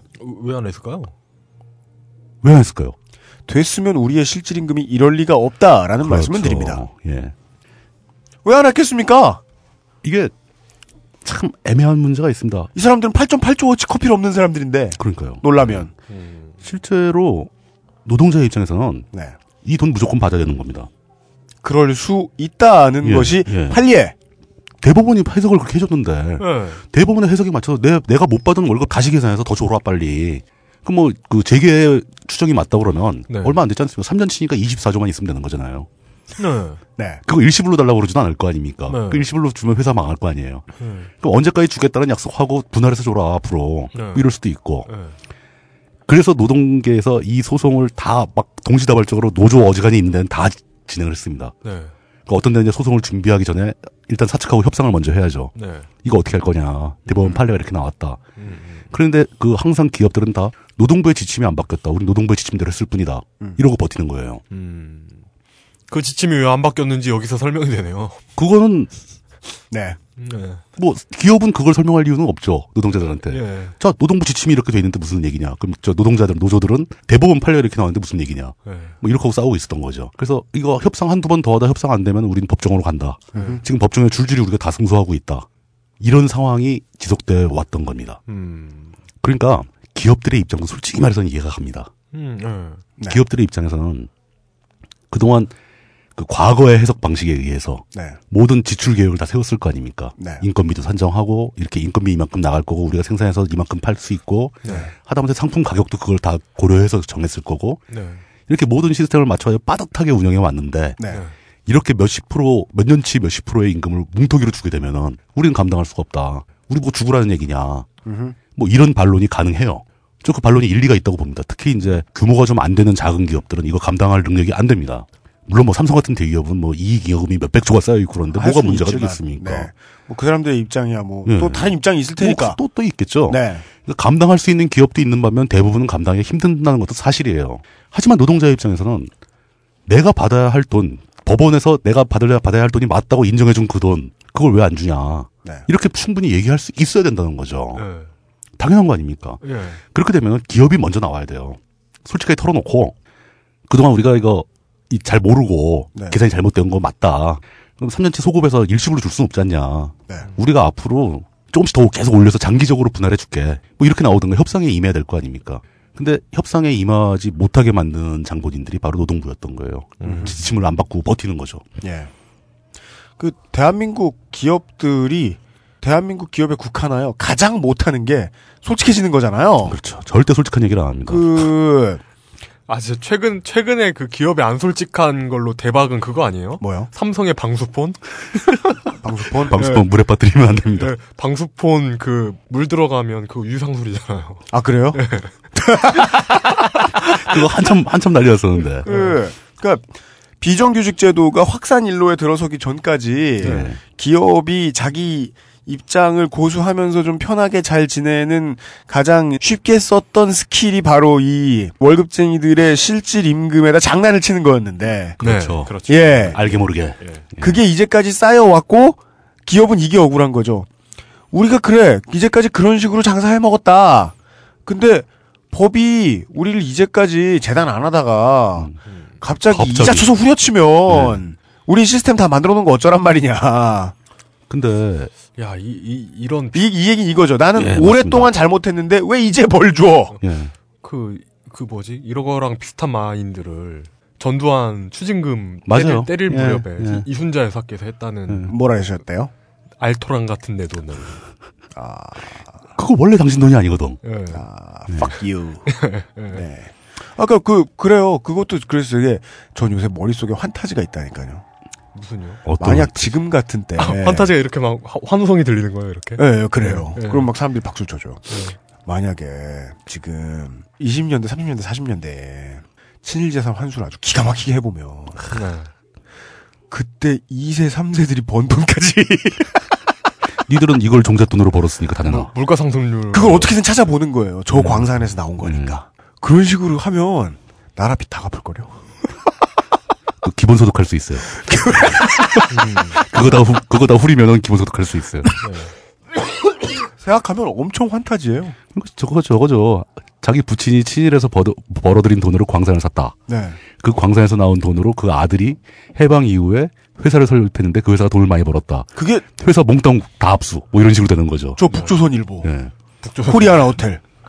뭐 다 뺏을 수 있죠. 그게 국가 국가 동, 독립한 국가의 재산인데 원래 네. 만약에 정말 그런 식으로 했다면 당시 친일파의 아들 손자들이 느꼈을 기분을 제게는 느끼고 있을 것이다. 그렇죠. 음. 는 얘기로 다시 돌아옵니다. 네. 네. 제가 백보 양보해가지고 네. 그 기업들의 그 항변을 일리가 있다고 표현을 했지 않습니까? 네. 오늘 갑자기 이렇게 막 하라는 건 기업 다 죽으란 얘기 아니냐. 백번 양보해서라고요? 네, 백번 양보해서요. 근데 네. 그거 생각해보면 굉장히 비겁한 변명이에요. 그건 당연하죠. 네. 왜냐? 우리는 이미 십칠 년간의 시간이 있었다는 거죠. 음. 바로 잡을. 십칠 년 전에 법원이 벌써 판결을 내렸고 네. 그때부터 제도를 바꾸기 시작했으면 누적되지도 않았을 거고 네. 뭐 기업은 물론 노동부도 시간이 있었습니다. 네. 당신들이 십칠 년 동안 안 한 거니까 책임은 져야죠. 몰랐다는 핑계는 대면 안 되죠. 왜, 왜 이제 와서 갑자기란 말이 성립이 안 한다는 겁니다. 네. 더 노동자의 입장에서 생각을 해보자면 법원이 혼자서 우리 모든 사회에서 법원 혼자서 옳은 판결을 하나하나 내려주고 있는데 그 와중에 기업과 노동부와 정권, 우리 사회의 모든 그 외 기타 모든 제도들이 노동자들에게 돌아갔어야 할 임금을 떼어먹고 있었던 거예요. 음. 십칠 년 동안이나. 야, 이거랑 되게 비슷한 게 뭔지 아세요? 뭐요? 윈도우즈 엑스피 올해, 올해 사월인가? 네. 그 서비스, 중단. 서비스 중단되잖아요. 네. 네. 근데 그걸 그 작년 말에 언론들이 음. 엠에스, 엠에스가 음. 갑자기 서비스를 중단한다고 혼란이 얘기 야기, 그 예상된다고 그러는 거예요. 네. 엠에스가 몇 년 전부터 공지했는데 그리고 엑스피 나온 지가 몇 년인데. 네, 엑스피 나온 지가 몇 년인데. 같은 얘기인지 잘 모르겠어요. 네, 네, 뭐 어쨌든 네. 네. 그 그러던 와중에 그렇게 부딪혀가지고 노동계에서는 사실 소, 솔직히 말씀드려가지고 네. 그거 삼 년 소급해서 받을 수 있을 거라고 생각하는 사람은 거의 없습니다. 네. 네. 기업들이 줄 능력도 안 돼요, 사실은. 네. 몇 개 회사 빼고는. 그렇죠. 네. 예. 그거 줄 만큼 여유 있는 기업 거의 없습니다. 음. 그리고 엄연한 저 경제지들이 아, 그럼요. 가만히 두겠습니까? 단지 계속 이걸 바로잡아달라고 항변을 할 뿐이었던 거예요. 자기 월급 깎이는지도 모르고 데스크에서 기사 신나게 써대고 있는 부장급, 차장급들이 있겠죠. 그렇죠. 그러던 와중에 이번에 대법원의 그 황당한 판결이 나오게 되는 거죠. 네. 여기서 또 하나의 전기가 만들어지는 겁니다. 오늘 이 얘기를 하게 된 계기가 나온 예. 겁니다. 이 요번에 나온 대법원에, 요번이 아니라 작년 십이월 하니까 굉장히 멀어 보이네요. 네. 지난달에 나온 네, 그 지난달, 판결의 예. 발단은 예. 아무래도 집권 초기에 미국을 방문한 박근혜 대통령의 얘기에서 시작됐다고 봐야 합니다. 맞습니다. 네. 아우 진짜 집권 이후 단 한마디도 비문 아닌 문장을 말해본 적 없는 대통령. 박근혜 대통령이 미국에 가서 이제 뭐 정식 그 외교 일정을 소화하는 사이에 네. 미국의 뭐 상공회의소 이런 데서 주최한 기업인들과의 만찬 자리, 그 자리에 지엠의 회장 댄 에커슨이 나왔죠. 네. 그리고 그 댄 에커슨이 박근혜 대통령에게 직접 요청을 합니다. 왜냐, 자기는 한국에다가 네. 지엠 공장을 짓건 뭘 하거나 해서 팔십억 불 정도의 투자를 할 준비가 돼 있는데 이 투자가 되려면 해결되어야 할 조건들이 몇 개 있다. 근데 네. 그 조건 중에 하나, 뭐 다른 건 중요한 게 아니고 음. 그 중에 하나가 이 통상임금 문제를 해결해달라. 네. 라고 요청합니다. 그러면은 박근혜 대통령께서의 만능 해결책 있죠. 뭐, 그러니까 해결해달라라는 게 무슨 뜻이겠느냐. 네. 하는 거죠. 이게, 이게 중요해요. 네. 해결해달라는 게 뭔 소리냐. 네. 그, 자기가 통상임금이 바뀌면서 이제 그 지불해야 할 삼 년치 임금을 지불해도 되겠느냐, 지불하게 해달라, 뭐 이런 뜻은 아닐 거 아니에요. 제가 이 통상임금 삼 년치를 꼭 지급하고 싶은데. 네, 지급하고 싶은데. 아, 이거 계좌번호를 모른다, 이거 직원들의. 그걸 알려줄 수 있느냐. 예. 네. 그럼 대통령께서는. 내, 내가 미국에 있어서 그걸 알 수가 음. 없다. 예. 네. 네. 여야의 원만한 합의를 거쳐. 예. 계좌번호를 알려드리겠다. 예. 근데, 사실 그 팔십억 불 투자라는 게. 네. 그 팔십억 불을 들여가지고 공장을 지었다. 그 네. 공장 우리나라에 주는 거 아니잖아요. 네. 그냥 지엠 재산이잖아요. 이게, 그래서. 어, 어쩌라고 이걸. 그림이 나오는 거예요. 네. 대통령께서는 제가 누구신지 잘 몰라요. 뵌 적도 없고, 대화도 잘 안 나눠봤고, 어떤 분인지 모르겠어요. 네. 그치만 대통령께서는 가서 내가 왜 들어주는지 모르고 들어준 것일 가능성이 너무 높아요, 이건. 왜냐면, 그걸 들어줬을 때, 대한민국 대통령이 대한민국에 뭐 얻어올 게 있어야 뭘 약속해줄 거 아닙니까? 네. 없어요! 부평에 공장 하나 더 들어와요! 그것도 그 공장이 뭐 예를 들어 이런 농담 있잖아요. 애들 멍청이 둘이 가서 에버랜드가 삼성 거예요, 현대 거예요 이렇게 물어보면 에버랜드 직원은 에버랜드는 우리 모두의 것입니다 이렇게 말한다고. 네. 그 공장이 우리 모두의 것인가? 그냥 지엠, 지엠이 거기서 땅 사서 공장 짓고 장사하는 거야. 그 민간 기업의 사람들은 권력자를 네. 만나서 이런 요청을 가끔 합니다. 아, 그 사람들은 네. 외교관들이 아니기 때문에. 아, 아 그렇구나. 네. 찔러는 봐요. 아 네. 그렇구나. 정치인들끼리는 그게 결례가 되는데. 근데 찔렀는데 이렇게 잭팟이 터지는 경우가 있나요? 아마 지엠 회장이 좀 당황했을 거예요. 네. 어, 해준대. 네. 나 무슨 아. 조건을 달 줄 알았지. 그냥 해준대. 아니, 지엠이 국내에 공장을 신설하면서 뭐 이천만 명을 더 고용할 것도 아닌데 모든 월급쟁이들의 통상임금을 다 묶었다고 지금. 제가 팔십억 불을 청계재단에 기부하겠습니다. 이런 것도 아니잖아요. 그러니까. 차라리 그랬으면 팔십억 불이면 꽤 큰 돈입니다. 약 구조 정도 되니까. 예, 그러니까 그렇게 해서 다만 못해. 대통령 지금 누구신지 모르겠지만 그 양반의 뒷주머니에라도 들어가는 게 있다는 계산이 나오면 어떻게 이해라도 한 방울 해주겠습니다. 근데 거기 더 심각한 문제가 있죠. 대통령이 그걸 해결해주겠다고 얘기하는 것 자체가 네. 우리나라의 그 삼권 분립 제도를 근본적으로 흔들어 버리는 거잖아요. 맞습니다. 행정부 수반이 대법원 판례에 반대되는 행동을 하는 그렇죠. 그걸 해주겠다고 약속을 한 거예요. 대통령이 누구신지 잘 모르겠지만 아마 그렇게 말씀하실 수 있, 있을 수 있어요. 제가 네. 돌아가서 대법원과 잘 이야기를 해보겠다. 그런 말을 했을 수도 있어요. 이게, 이거면은, 이게 만약에 그, 지금, 어, 누, 대통령이 누군지 모른다고 하셨잖아요. 네. 그 대통령이 만약에. 사우, 만나봤어야지. 대통령이 아니라 사우디 국왕이었으면 가능해요. 그 나라. 왕은 가능하죠. 그, 나, 그 나라는 그 사법권이 독립되지 않는 걸로 알거든요. 네. 네. 근데, 삼권 분립이 확립되어 있는 민주공화국인 대한민국에서는 이런 얘기를 하는 것 자체가 탄핵감인 거예요.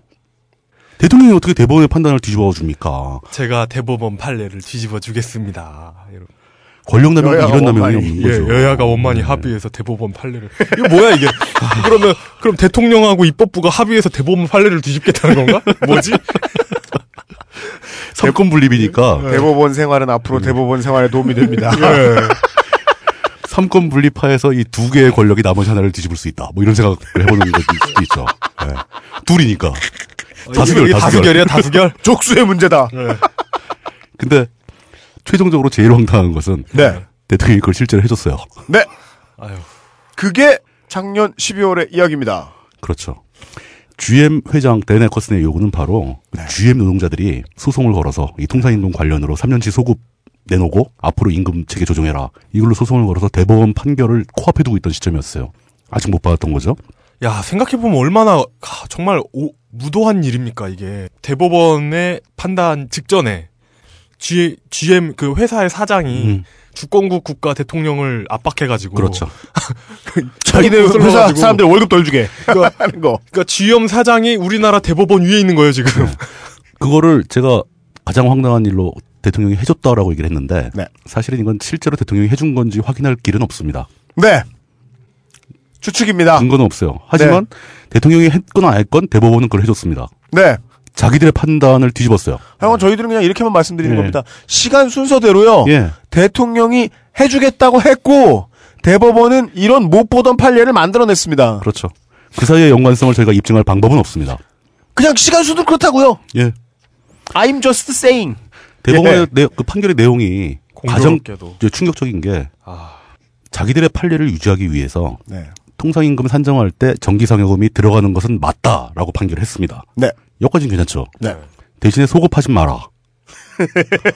일단 지난 삼 년간 거 받을 생각하지 마라. 그, 그, 그, 그 대법원 판결문에 예. 제가 그 잘렸는데 다시 한번 읽어드릴게요. 어, 십이월 십팔일에 대법원 전원, 전원합의체 판결문입니다.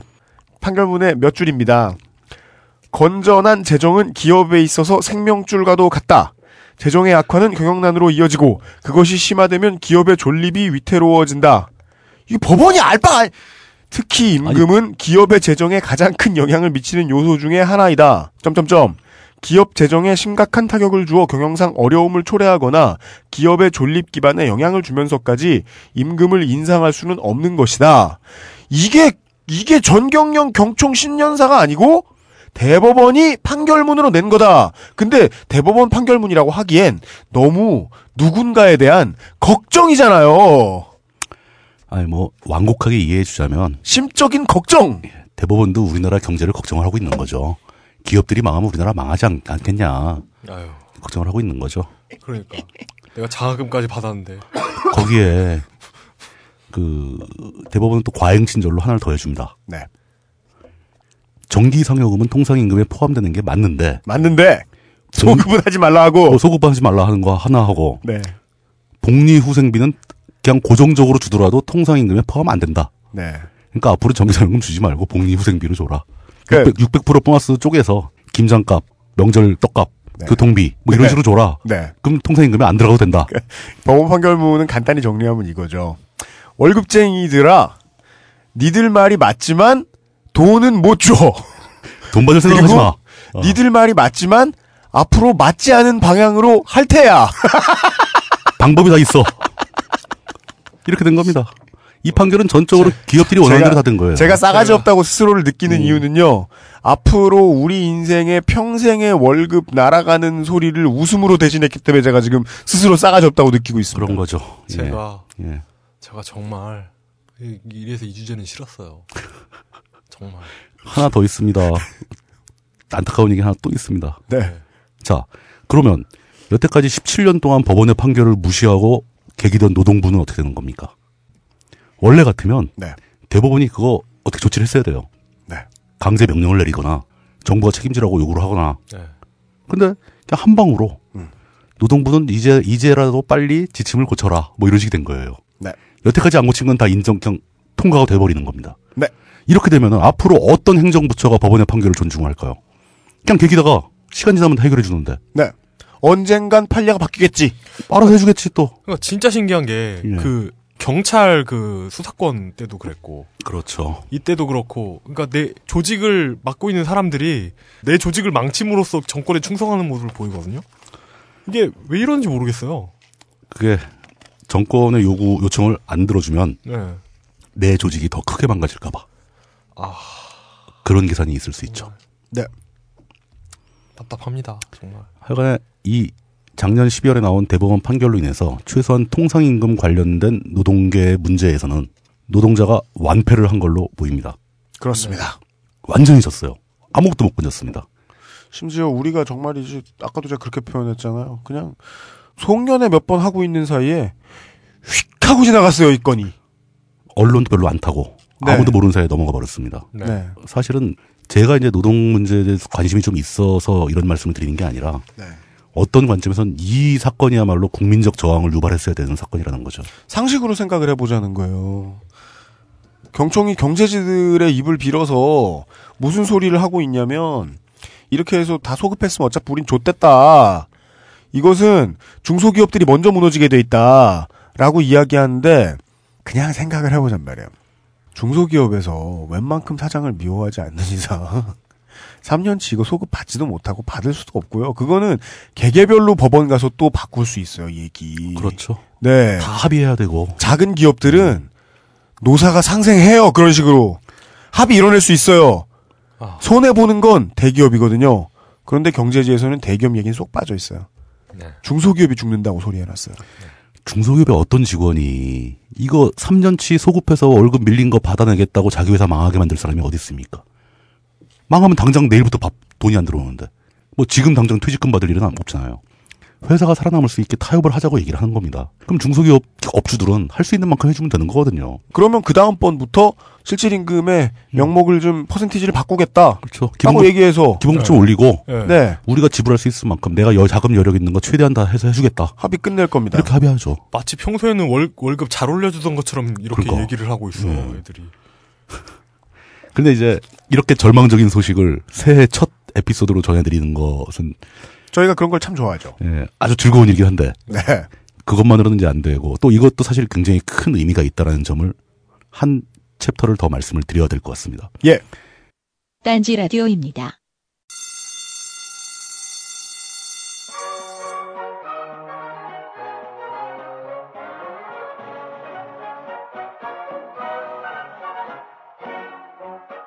오늘도 힘차게 매일매일 활기찬 당신의 아침을 책임질 손안의 킹스베리 중세 왕과 귀족들만 먹었다는 아로니아와 함께 발기찬 하루를 시작하십시오.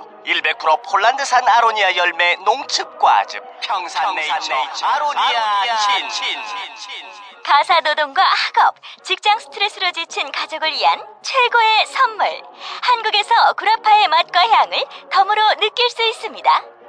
우리 가족의 건강은 아로니아가 챙겨줘요. 백 퍼센트 폴란드산 아로니아 열매 농축과즙. 평산네이처 아로니아 진. 진. 보다 자세한 사항은 딴지마켓에서 확인하실 수 있습니다. 이 통상임금이라는 게 하나의 폭탄으로 작용해서 네. 그렇게 오랜 세월 동안 누적되어 온 그 왜곡된 임금 구조를 네. 근본적으로 바꾸기 시작하는 네. 근본적으로 바꿔야, 바꿔야 할 필요가 있다는 공감대를 형성하는 동기가 될 수 있다는 거죠. 네. 이미 그렇게 작용을 하고 있습니다. 이게 기업이나 노동부에서 계속 이 문제를 무서워해가지고 질질 끌고 덮고 막고 결국은 대통령이 막 나서가지고 음. 이상한 판례를 들이대면서 네. 문제를 덮고 가려고 했지만 사실 이미 기업 쪽에서도 네. 지금 현재 임금 구조가 지나치게 왜곡되어 있고 네. 이 상태로는 기업도 살아남을 수 없다는 점을 인식을 오래전부터 하고 있어요. 노동계만 인식하는 게 아닙니다. 경제계, 기업가들도 전체가 그렇게 나쁜 놈들은 아니에요. 이 사람들은 분명히 미래를 준비하고 있습니다. 그냥 나쁘기만 해서는 그런 사람들한테 기업 맡겨라서 기업의 미래가 있겠습니까? 기업이 여태까지 왔을 리도 없죠. 네. 누군가는 시스템을 생각하고 기업이 유지될 수 있도록 생산적인 아이디어를 내고 밤새가면서 고생해서 구조를 확립하고 이런 사람들이 분명히 있는 거예요. 네. 네. 경총의 그, 태도에서 드러나죠. 그렇죠. 우리가 너무 오랫동안 재미를 봤다는 거 안다. 네. 하지만 그 벌을 지금 받고 싶지 않다는 정도잖아요. 지금 몰아서 때리지 마라.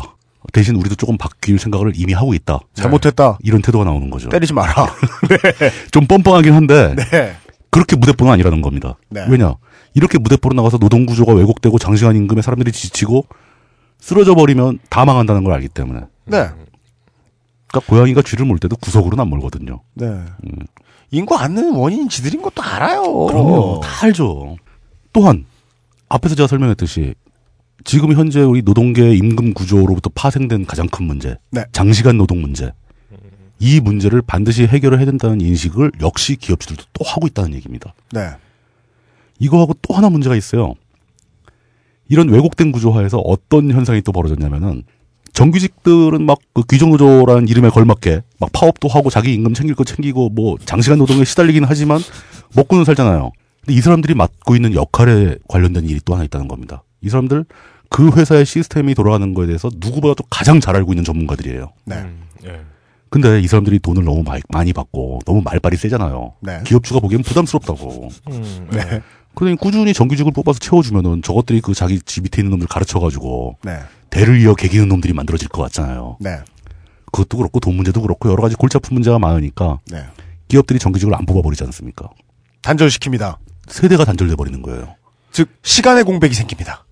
이게 완전히 사이가 빵꾸가 나는 거죠. 네. 그러면 그 사이에 경제지들이 노회한 기종노조라고 말을 늘려줍니다. 네. 그럼 근속연수가 이십 년씩 되는 사람들이 육천만 원 받는다고 기종노조라고 부르고. 그래서 노조는 점점 외딴 섬 안에 갇히게 되죠.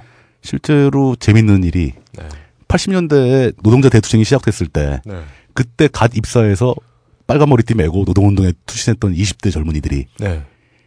그때 노조위원장 맡았던 이십 대 청년들이 네. 지금 오십이 넘어서도 또 똑같은 직책을 맡고 똑같은 일을 하고 있어요. 밑에 없습니다. 밑에 없습니다. 여기서 밑이란 기수를 말씀드리는 겁니다. 그렇죠. 상하가 아니고요. 예. 젊은 세대가 없는 거예요. 물론 뭐 젊은 세대가 노조를 싫어해서 안 들어갈 수도 있지만 네. 노조에 못 들어가요. 들어갈 수 없어요. 왜냐면 비정규직이 태반이고 정규직은 거의 없습니다. 맥이 네. 끊긴 거예요. 네. 이게 노동자들 노동운동계에서도 심각한 문제지만 네.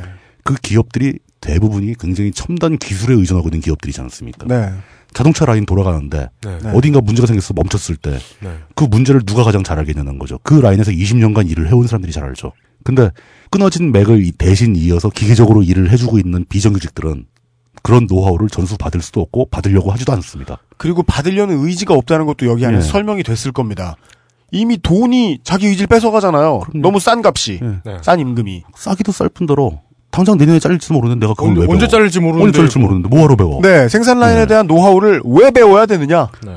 똑같이 네. 이번 철도 파업에서도 그 똑같 동일한 문제가 지적이 됐습니다. 철도 철도죠? 철도도 마찬가지입니다. 지금 평균 근속 연수가 십구 년, 이십 년 된다는 것은 네. 젊은 사람들이 없다는 얘기예요. 다 뽑았다는 얘기입니다. 예. 예. 정규직을 안 뽑은 지가 오래됐고 네. 대부분 외주로 돌리고 비정규직만 있는 거죠. 네.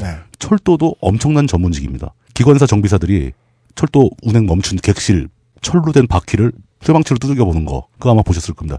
청진기랑 비슷한 원리인데 맞습니다. 네. 땅땅 쳐보고 이게 어디가 균열이 생겼다 어디가 문제가 생겼다 이걸 알 수 있는 거 이거 이, 삼 년 만에 안 되는 겁니다. 맞습니다. 그런 사람들이 맥이 끊기고 있는 거예요 이제. 네. 십 년 이십 년 저 방송국에서 콘솔 잡던 분들이 빠져나가니까 뉴스데스크에는 할아버지의 이름이 할아버지 할머니의 이름이 할머니라고 나오는 것처럼 엠비씨 뉴스 진짜 개판된 와, 그러니까 근데... 쉽잖아요. 그건 그나마 방송이지 철도는 사람을 죽일 수 있지 않습니까? 위험합니다. 그리고 그걸 앞으로 현대중공업도 할 수 있고 지엠도 할 수 있고 이렇다는 거죠. 똑같은 일이 그러니까 철도에서 그런 문제가 생기면은 사람들이 죽죠. 네. 자동차 업계에서 그런 일이 생기면은 네. 차가 생산이 안 되는 겁니다. 혹은 산타페 물이 새요. 그렇죠. 네. 그 품질이 떨어지는 것도 분명히 원인이 있는 거예요. 네. 네. 노조는 어딘가에 얘기합니다. 계속 요구를 하죠. 국산차의 품질이 떨어지는데 왜 경력이 있는 새로운 직원들을 지금부터 나무를 심는 마음으로 뽑을 생각을 안 하느냐라고 이야기하면 그 이야기를 기자들이 쭉 들은 다음에 귀족노조가 지랄하네라고 번역해서 써줍니다. 네. 사실 기업들도 그 문제를 아주 정확하게 인식을 하고 있습니다. 근데 그 사람들도 이 문제를 해결하려고 준비를 하고 노력을 합니다. 네. 실효성이 없어서 그렇지. 네. 실효성이 없다니요? 어, 이 부분에 대해서 최근에 제가 그 어떤 분을 만나서 얘기를 들었는데 현대기아차의 사장까지 지내고 역임을 하시고 은퇴하신 분이에요. 그분이 자기의 경험담을 얘기를 말씀을 해주시는데 전 굉장히 충격적으로 들었었습니다. 뭐죠? 자동차 생산 라인 그 생산 시스템에 보면 항상 교대 작업을 하지 않습니까? 네. 이 교대 작업을 근본적으로 바꿀 수 있는 방안에서 자기가 연구를 많이 했었다. 재직 시절에 현, 현직 시절에 네. 벌써 몇 년 된 얘기입니다. 이분께서 얘기하는 건 이건 노조도 그렇고 회사도 그렇고 다 서로 양보를 해야지 이게 유지가 될 수 있다. 그러면서 최종적인 목표는 생산성을 올리는 건 맞는데 자동차 업계에서 생산성이라는 것은 생산 속도죠. 그러니까 동일한 시간에 누가 차를 많이 뽑는가. 소비자들의 반응이 들어온 차를 순간적으로 많이 뽑을 수가 있어야 그때그때 팔 거 아닙니까? 뭐 예약 밀리고 이러면 뭐 좋다고 하지만 사실은 예약 밀리는 건 좋은 현상은 아니죠. 맞습니다. 생산 능력이 떨어지는 거니까. 네. 주문이 들어올 때 빨리 팔아야 많이 팔 수 있는 거죠. 네. 한 달 밀리면 사고 싶어도 안 사요. 나중에 막 예약 취소하는 사태도 나오고. 네. 뭐, 뭐 그런 개념이기 때문에 자동차 업계에서는 생산 속도가 경쟁력이라는 거죠. 네. 근데 물론 뭐 품질도 있겠지만 그러기 위해서 교대 제도를 바꾸고 노동자들이 양보할 것은 한 사람의 근무 시간을 대폭 줄이고 대신에 업무 강도를 올리, 올려야 된다. 네. 업무 강도를 올린다는 건 간단합니다. 컨베이어 벨트 속도가 빨라지는 거예요. 네. 이 사람 잠시 쉴 수가 없게 되는 거죠. 네. 근데 분명히 그럴 여유가 있다는 걸 알고 있다. 대신에 예. 집에 좀 일찍 가라. 야근하지 마라. 저녁을 네. 가져라. 예, 그리고 교대, 교대 시스템을 바꿔버리는 거죠. 일 인당 네. 근무 시간을 확 줄이고. 그리고 회사 쪽에는 근무 시간을 줄였으니 이 사람들의 수입이 확 떨어질 거 아닙니까? 그렇죠. 이때 왜곡된 실질임금이 가로막습니다. 그렇죠. 기업의 혁신을 가로막아요. 사측에서는 네. 그거를 감수해라. 기본급을 올려야 된다. 연장근무 야근 못하게 근무 시간을 줄이는 거니까. 네. 너희 수입을 어느 정도는 보장해 줄 테니. 그렇죠. 일을 적게 하, 해라. 일을 짧게 하고 네. 대신 강도 높게 해라. 사측에서는 그 시간급, 기본급을 더 올려야 되는 거고. 그러면서 그때 논리가 이미 그때 통상임금의 존재를 알았기 때문에 네. 기본급은 어쩔 수 없이 올라가게 돼 있다. 회사에서 이거 양보해야 된다. 그리고 노조에다가는 노조에서 반대할 만한 건 물론 뭐 수입 실질 수입이 약간 줄긴 하지만 근무 시간이 대폭 줄지 않습니까? 그래도 버틸 만큼 돈이 나온다면은 네. 노조에서 싫어할 리가 없죠. 저녁이 있는 삶. 저녁이 있는 삶이 되는 거니까. 네. 일찍 집에 갈 수 있고 휴일에 쉴 수 있다. 물론 그 버틸 만큼이 어느 정도인가 가장 중요한 문제겠죠. 노동 강도의 문제가 핵심이죠. 네. 그리고 그렇게 하면서 그 신규 정규직을 채용 빈도를 높여야 된다. 왜냐 어, 노동 강도가 네. 높아지기 때문에 네. 비정규직으로는 감당이 안 된다. 사명감이 있는 신규가 필요하다. 신규 정규가 필요하다. 네. 이런 포괄적인 해결책을 제시했었다라는 겁니다. 음. 했었으나 예. 근데 이 프로젝트를 네. 아무도 추진을 못한 거예요. 왜죠? 백 퍼센트 사측에도 욕먹고 노조에도 욕먹는 프로젝트이기 때문에. 그니까요. 예. 음. 그니까요. 그러면서 웃으면서 내가 그만둔 지 한 몇 년 더, 몇 년, 어, 금방 이 프로젝트가 완전히 사장돼버렸다가, 음. 최근 일, 이 년 사이에 이 프로젝트를 다시 조금 약화시켜서 가동시키려고 한다는 소식을 들었다. 네. 그렇지만. 근데 이거 하겠어요? 이거 판결이 이렇게 나가지고? 그건 판결하고는 별로 사실 관계가 없어요. 왜냐면 이 프로젝트가 나온 이유는 이게 살아남을 수 있는 유일한 방법이다. 네. 라는 거죠. 왜냐하면 근무 시간을 줄이고, 기본급을 올리고, 인력을 충원하는 거, 일자리를 그 일자리를 나누는 셈이 되는 거죠 결과적으로. 네. 이 잡쉐어링은 세계적인 추세고 이걸 적용하지 않는다면 노동자들이 더 이상 이 장시간 근무를 견딜 수가 없다. 지치지 않고 남은 예. 에너지를 가지고 있으면서도 자기가 하는 일에 애정을 가질 수 있는 사람들을 더 많이 고용하는 것이 그게 회사의 안전판이라는 거죠. 기업을 겁니다. 위해서 살아 앞으로 기업이 살아남을 수 있는 유일한 방법이라고 생각하는데 이제 여기서 우리가 알게 된 거죠. 낮은 기본급을 비겁하게 지키고 있다가 무슨 일이 생기는지. 음. 다 죽는다는 거죠. 네. 답은 그겁니다. 회사가 다 망한다는 거죠. 심지어 그 차를 몰던 소비자도 죽어요. 그러니까요. 그리고 그 거기서 이제 굉장히 중요한 게 그 잡쉐어링이 단순히 뭐 국가 시책에 부응하기 위해서 일자리를 늘려야 된다 이런 게 아니라 네. 이 라인을 움직일 줄 아는 사람들이 많아야 된다는 겁니다. 그러니까 정규직 몇 명만 딱 잡고 있으면 네. 그 사람들의 요구에 회사가 휘둘리지 않을 수가 없어요. 그 몇 명만 파업하면 회사가 멈춥니다. 그렇죠. 네. 예. 그렇기 때문에 신규 젊은 정규직을 많이 뽑아야 된다는 것은 그 사람들의 예비 인력을 많이 확보해야 회사도 유리하다. 이명박근혜 퇴계팀 정부가 얼마나 무식한지 알 수 있는 부분이에요. 숙련공이 무서운 줄을 전혀 몰라요. 전혀 모르죠. 지금 그 숙련공의 문제가 아주 엄청난 위기가 될 거예요. 밖에 나가면 얘들 머릿속에는 족치면 한다라는 생각이 있는 거예요. 밖에 나가면 할머니 할아버지들이 철도 그 귀족 노조 많이 잘렸으니까 젊은이들 취업이 쉬워지겠네 뭐 이러시잖아요. 네. 그러니까 아무 개념 없는 그 그런 이 정도 개념이에요. 그, 여러분 제가 처음에 말씀드렸던 게 그겁니다. 그런 할머니 할아버지 말씀 들으시면서 뉴스에 리플 다는 사람들 마음으로 에, 저 사람들이 케이티엑스를 타고 가다 죽어봐야 정신을 차리지 이런 생각하지 마세요. 문제 해결에 도움이 안 돼요. 그렇죠. 밉긴 미워요. 그거 가지고 그렇게 얘기해봐야 감정풀이밖에 더 되겠습니까? 하지만 네. 그 감정 풀어봐야 망하던 기업은 계속 망하고 죽을 사람 죽게 됩니다. 예, 힘들던 월급쟁이 계속 힘들고 그 월급쟁이들 때문에 월급 못 받게 되는 비정규직은 계속 늘어요. 이런 식의 해결책이 연구가 되고 있고 네. 이런 식의 해결책을 도입하려고 노력하는 사람이 사측에도 있고 네. 노조에도 있다는 겁니다. 네. 이런 사람들이 자기 목소리를 낼 수 있는 계기를 통상임금 관련 사건이 만들어줄 수 있다는 거죠. 네. 지금 소급되는 건 포기했다 치죠. 네. 대법원이 주지 말라니까 못 받는 거죠. 네, 날아갔어요. 예, 날아갔어요. 근데 앞으로는 적용을 하라고 합니다. 기왕 사기당한 예. 것은 묻지 않기로 한다. 적용하라고 그러니까 어쩔 수 없이 성공, 그, 성공한 사기는 범죄가 아니다. 네. 기본급은 올라가게 될 겁니다. 대한민국에 되게 국시인 것 같아요. 성공한 사기는 사기쳐서 성공하면 죄 없음. 아, 그러면 그거 한마디로 줄이면 그냥 지르면 장땡이라는 거 아니야. 그러니까요. 이게 뭐야? 지 나쁘게 질렀으면 책임을 져야지. 네. 뭐 어쨌든 간에. 근데 이런 그 해법에 아직도 많은 문제가 남아 있습니다. 네. 해결해야 될 문제들 많이 있고요. 중소기업들은 네. 일 인당 근무 시간 줄이고 네. 교대제를 바꾸고 음. 그렇게 하면서 생산성을 올리는 게 쉽지 않습니다. 왜냐하면 네. 일 인당 근무 시간이 줄게 되면은 시설에 대한 수요가 늘어납니다. 시설에 대한 수요. 네. 기계를 한 개 갖다 놓고 네. 세 명에서 여덟 시간씩 삼 교대로 돌리면 기계 하나가 이십사 시간 돌아가지 않습니까? 근데 이거를 사람 세 명을 동시에 투입해가지고 교대하는 게 아니라 네. 인력을 더 많이 뽑아서 여덟 시간씩만 일하게 한다면은 기계가 세 개가 필요하잖아요. 시설이 더 필요하다고요. 네. 음.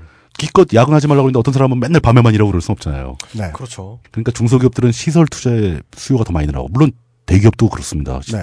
그러니까 낮 시간에만 일한다거나 혹은 이제 주간 이 교대 같은 걸 해서 네. 뭐 열두 시간 동안 이렇게 섞여서 근무를 하게 된다거나 이렇게 됐을 때 시설 투자는 네. 늘어나야 됩니다. 근데 반대로 생각해보면 기업들이 시설 투자를 시작한다는 것 자체가 또 국가적인 소비가 활성화되는 겁니다. 네. 그리고 그 시설을 만들기 위한 인력도 필요해지는 거고. 네. 뭐 이런 그 수요가 늘, 늘죠. 그리고 그 결과로 기업의 생산성이 올라서 장사가 된다면은 복구가 되는 거잖아요. 이런 그 어떤 대안들이 각 네. 산업의 종류별로 다 다른 형태의 대안이 있을 거예요. 네. 그렇지만 큰 틀에서 봤을 때 일 인당 근무 시간을 줄이고 기본급을 올리고 일자리를 나눠야 한다는 것은 세계적인 추세고 이거를 아무도 피할 수 없다. 그리고 이쪽으로 먼저 나가야 하는 놈이 살 것이다. 라는 마인드가 확산이 되고 있다라는 건 저는 확신합니다. 네. 여기서 조선일보마저 이야기하는 늙은 대한민국의 공포가 나옵니다. 그렇죠. 예. 대한민국은 그, 근데 그, 그 신문은 결론이 그거잖아요. 네. 늙은 대한민국이니까 늙은 노조를 다 자르고 뭐 그래야 된다. 이러, 이렇게 나가잖아요. 젊은 비정규직을 채워야 된다. 예. 그 대한민국이 늙었다는 건 기업 얘기죠. 기업 얘기. 기업이 신규 투자를 정말 불에 댄 아이처럼 무서워한다. 그렇죠. 저 음. 뒷방 늙은이처럼 무서워하는 거죠. 네. 그러니까 젊은 기업가 정신이 많이 퇴조하고 안정 위주로 망하지 않는 쪽으로 기업 전략을 세우고 그래가지고 살아남을 수가 없다는 거죠. 일정한 비율의 기업들은 도전적으로 움직여야 되는 겁니다. 이 정주영의 해봤냐라는 질문은 골목 상권을 먹어봤느냐는 질문이 아니라니까.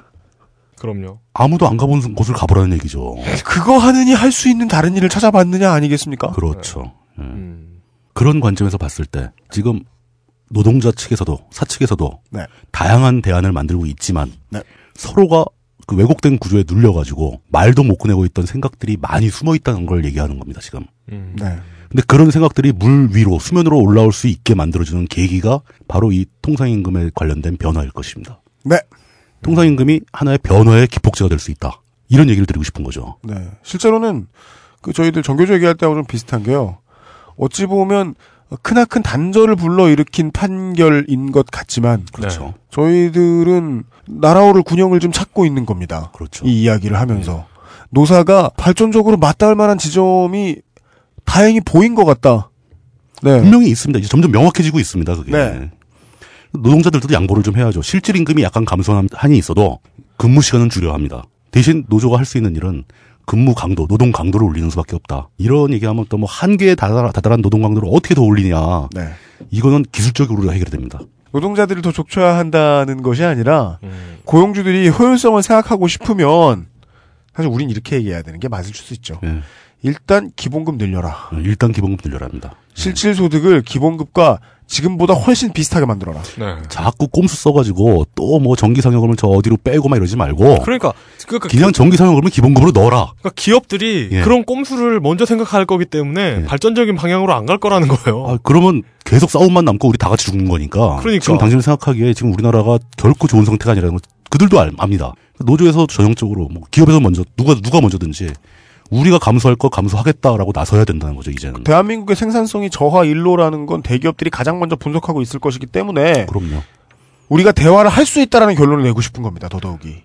특히나 더 위기고, 네. 또 통상임금이라는 자극까지 주어졌고, 이제 한번 진짜로 얘기를 해보자. 우리가 살아남기 위해서 뭘 해야 되는가. 왜냐면 그들의 문장의 시작도 우리가 잘못했다는 거 안다거든요. 그럼요. 그러나 그럼요. 봐달라지. 잘못 없으니까 봐줄 것도 없다 아니거든요. 그 사람들도 이번엔 크게 놀랐죠. 네. 이번에 대법원이 그런 식으로 안 막아줬으면 진짜 난리 났을 겁니다. 네.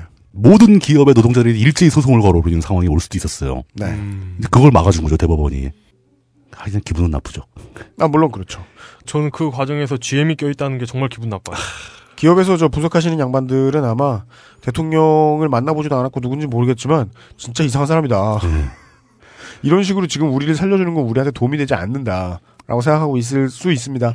어찌했거나 저는 일단 사태를 항상 낙관적으로 보려고 노력을 한 편이라서 지금 현재 상황에서도 기업 측에 사측의 내부에도 미래를 궁리하는 사람들이 있을 것이고 네. 노동계에도 분명히 미래를 고민하는 사람들이 있습니다. 이 두 사람들이 이런 사람들이 모여서 얘기를 해서 미래를 만들어가야 된다고 생각을 하고 있습니다. 네. 그리고 그럴 수 있다고 보고 있고요. 그런데 끝으로 네.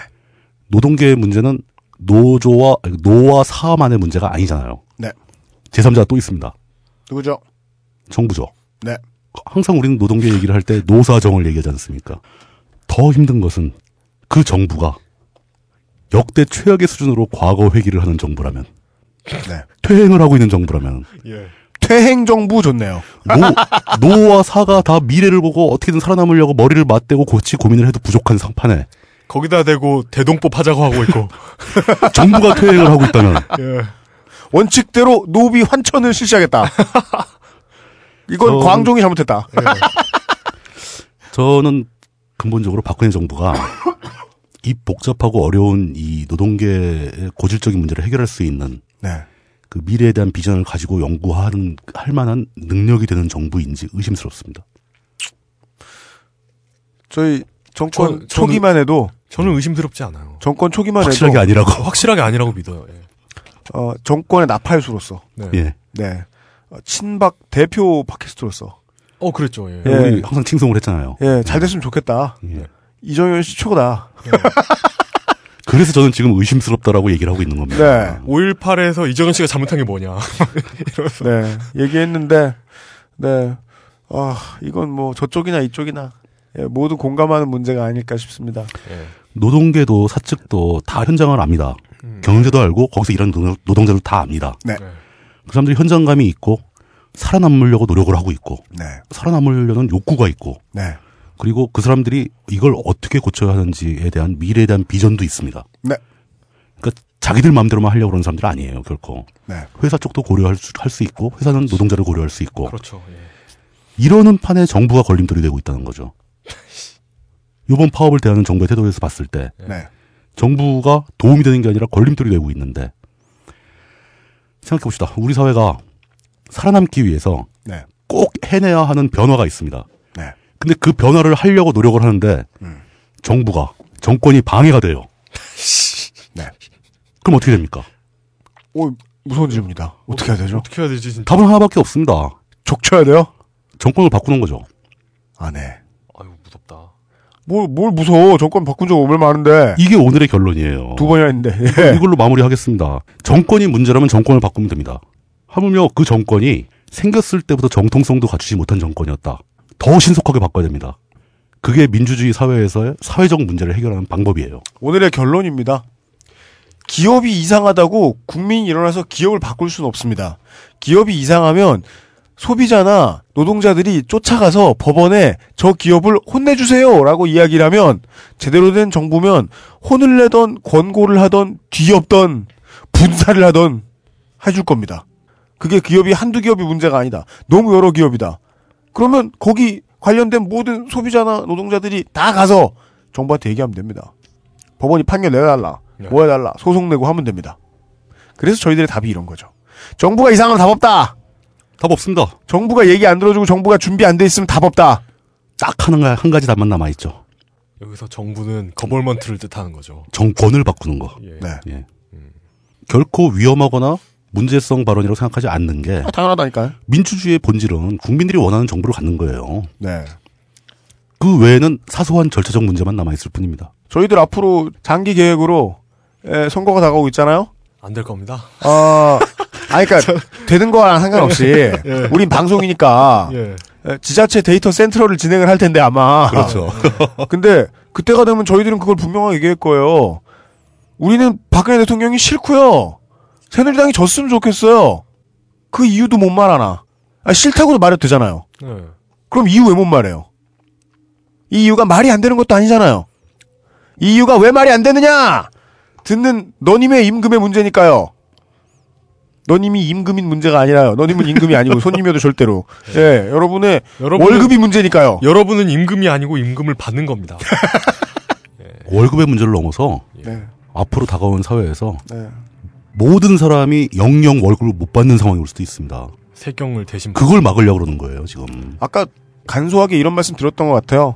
그 기본급과 통상임금 이 늘어난다는 것은 경청에서 보기에는 저들의 철밥통이 커지는 거고 네.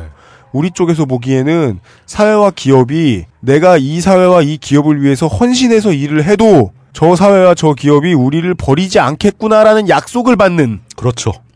것입니다. 그래서 제가 처음에 시작할 때 대본에 스포츠 선수 얘기를 썼습니다. 충성도를 높이고 싶으면 돈을 제대로 줘야죠. 네.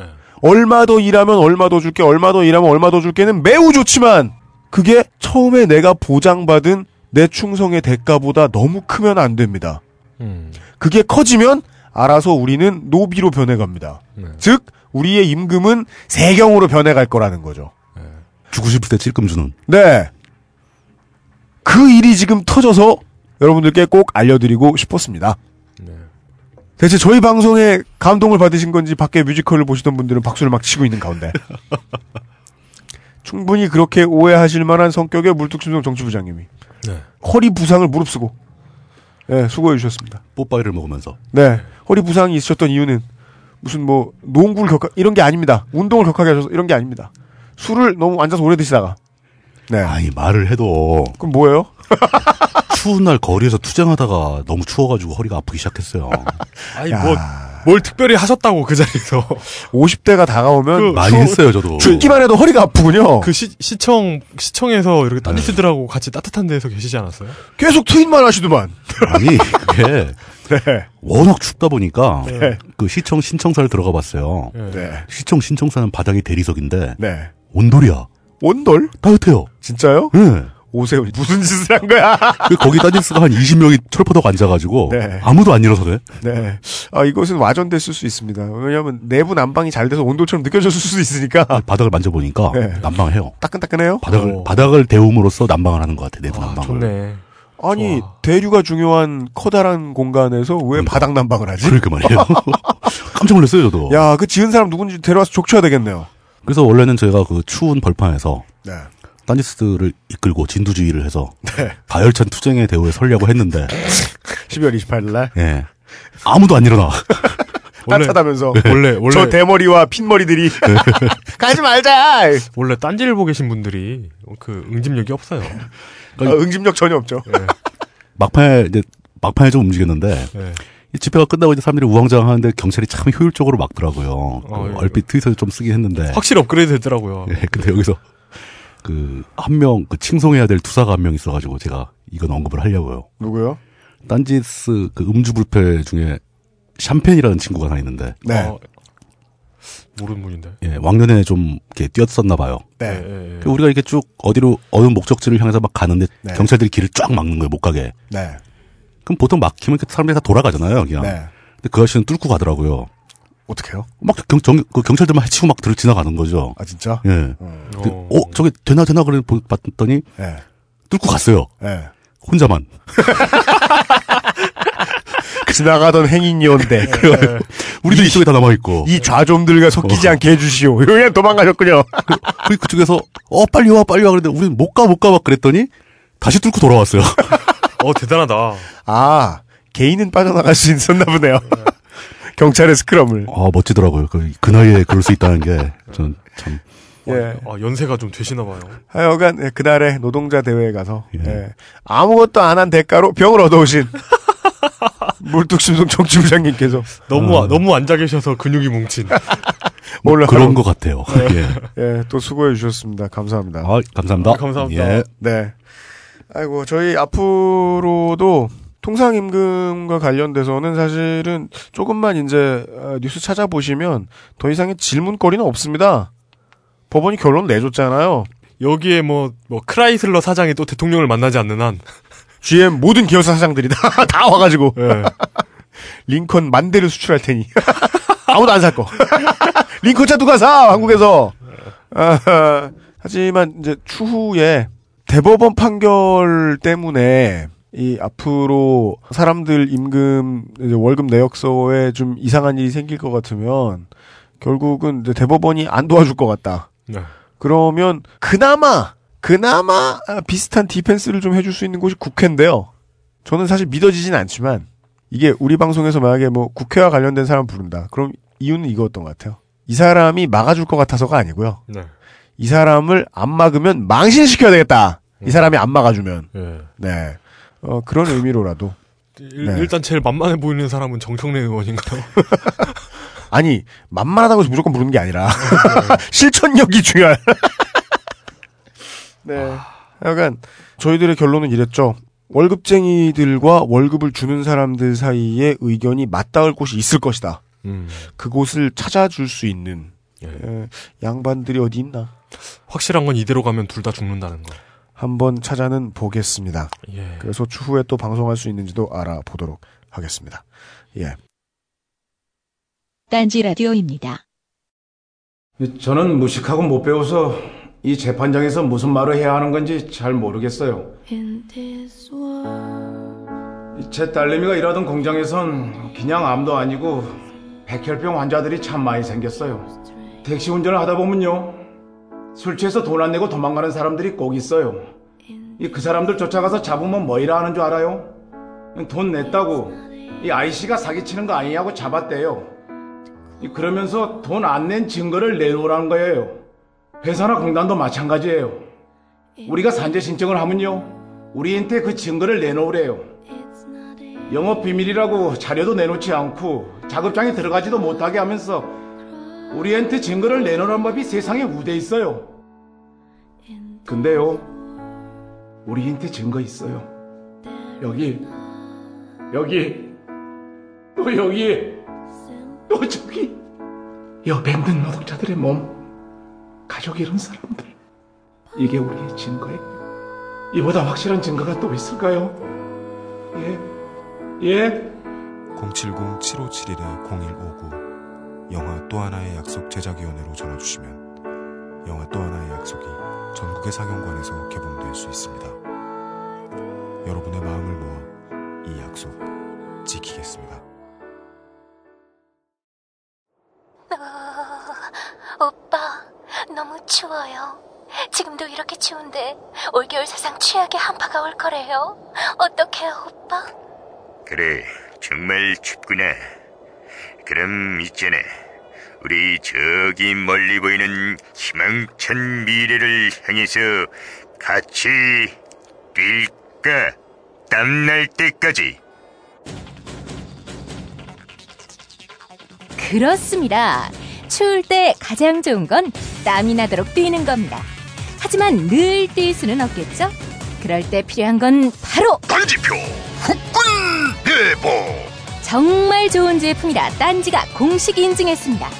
미국 에프디에이가 인증한 친환경 소재, 발열 관련 국내외 원천 특허 기술로 만든 북방구 최고의 보온 명품 딴지표 후끈 내보. 난방비를 절약하고 싶다면 딴지표 후끈 내보. 지구를 지키고 싶다면 딴지표 후끈 내보. 딴지를 사랑한다면 딴지표 후끈 내보. 지금 바로 단, 딴지마켓에서 확인하세요. 딴지마켓은 엄선된 명품만을 판매합니다. 자연주의 화장품 전문기업 주식회사 비앤원이 마침내 딴지마켓에 진출했습니다. 저희가 처음으로 인사드리는 제품은 빅그린 투쓰리 샴푸입니다. 유해 화학 성분을 사용하지 않아 딱 이십삼 일만 써보면 그 진가를 확인할 수 있는 샴푸라서 제품명이 빅그린 투쓰리입니다. 또한 제품 사용 후 이십삼 일 이내에 만족하지 못할 경우 배송비를 포함한 모든 비용을 백 퍼센트 돌려드리기 때문에 빅그린 투쓰리이기도 합니다. 샴푸를 고르실 때 이것만은 꼭 확인해보세요. 첫째, 설페이트, 파라벤, 포름알데히드, 인공색소 등 두피 질환을 악화시킬 수 있는 화학 성분이 첨가된 샴푸는 피하세요. 둘째, 알칼리성 제품이 아닌 약산성 제품을 고르세요.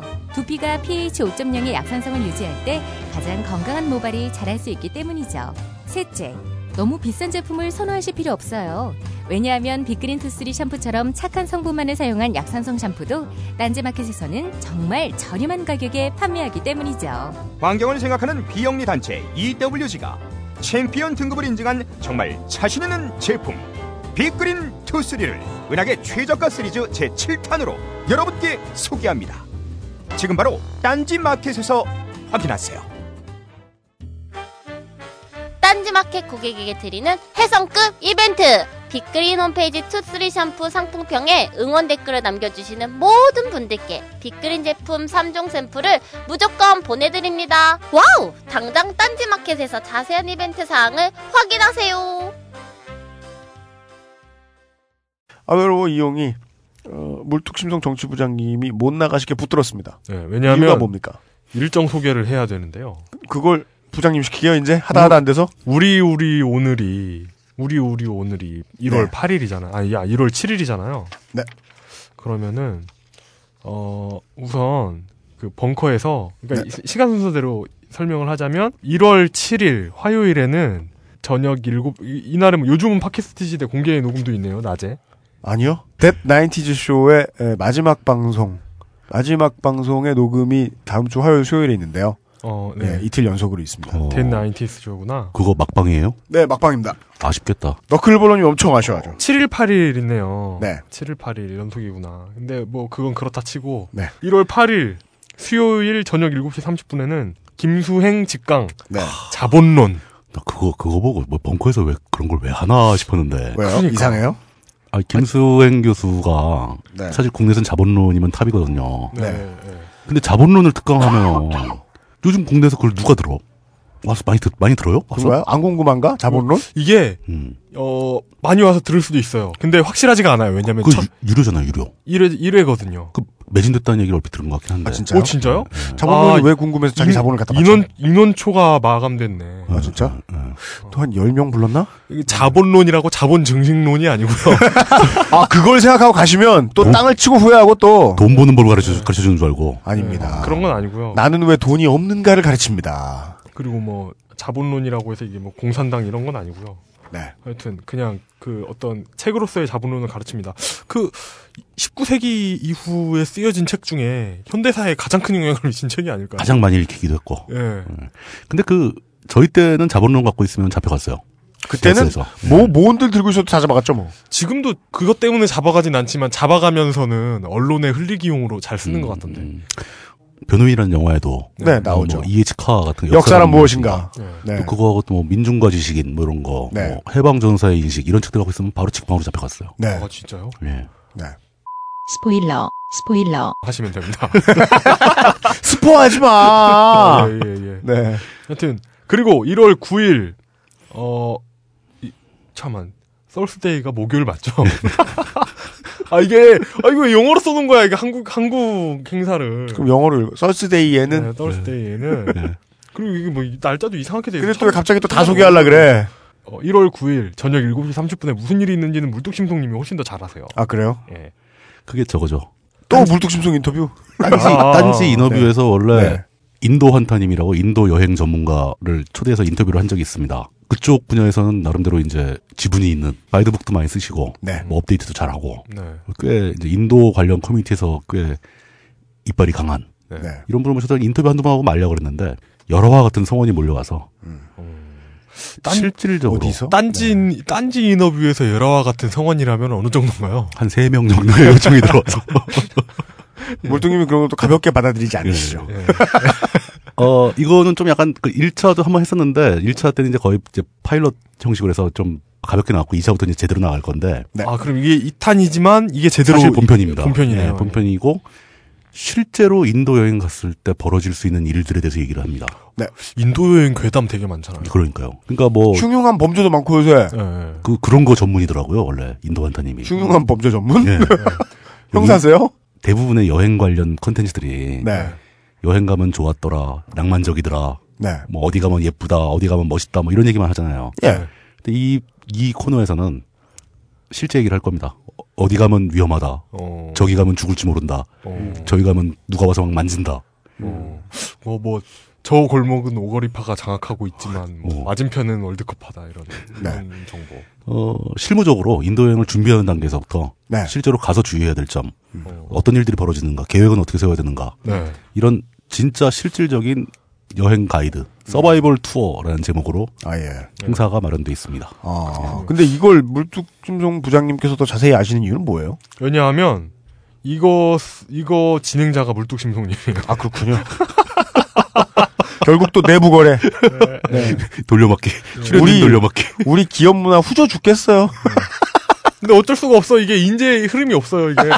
그러니까 이게 요즘 고여서 썩은 지 오래. 요즘 그 서울에 있던 대안이 중국 가고 막 이랬잖아요. 음. 돈이 돌아야 아, 그런. 예, 돈이 돌아야 인재가 오는데 네. 돈이 안 도니까 인재가 나가요. 그러니까 돈이 안 도니까 인재도 계속 돌아요 이 안에서.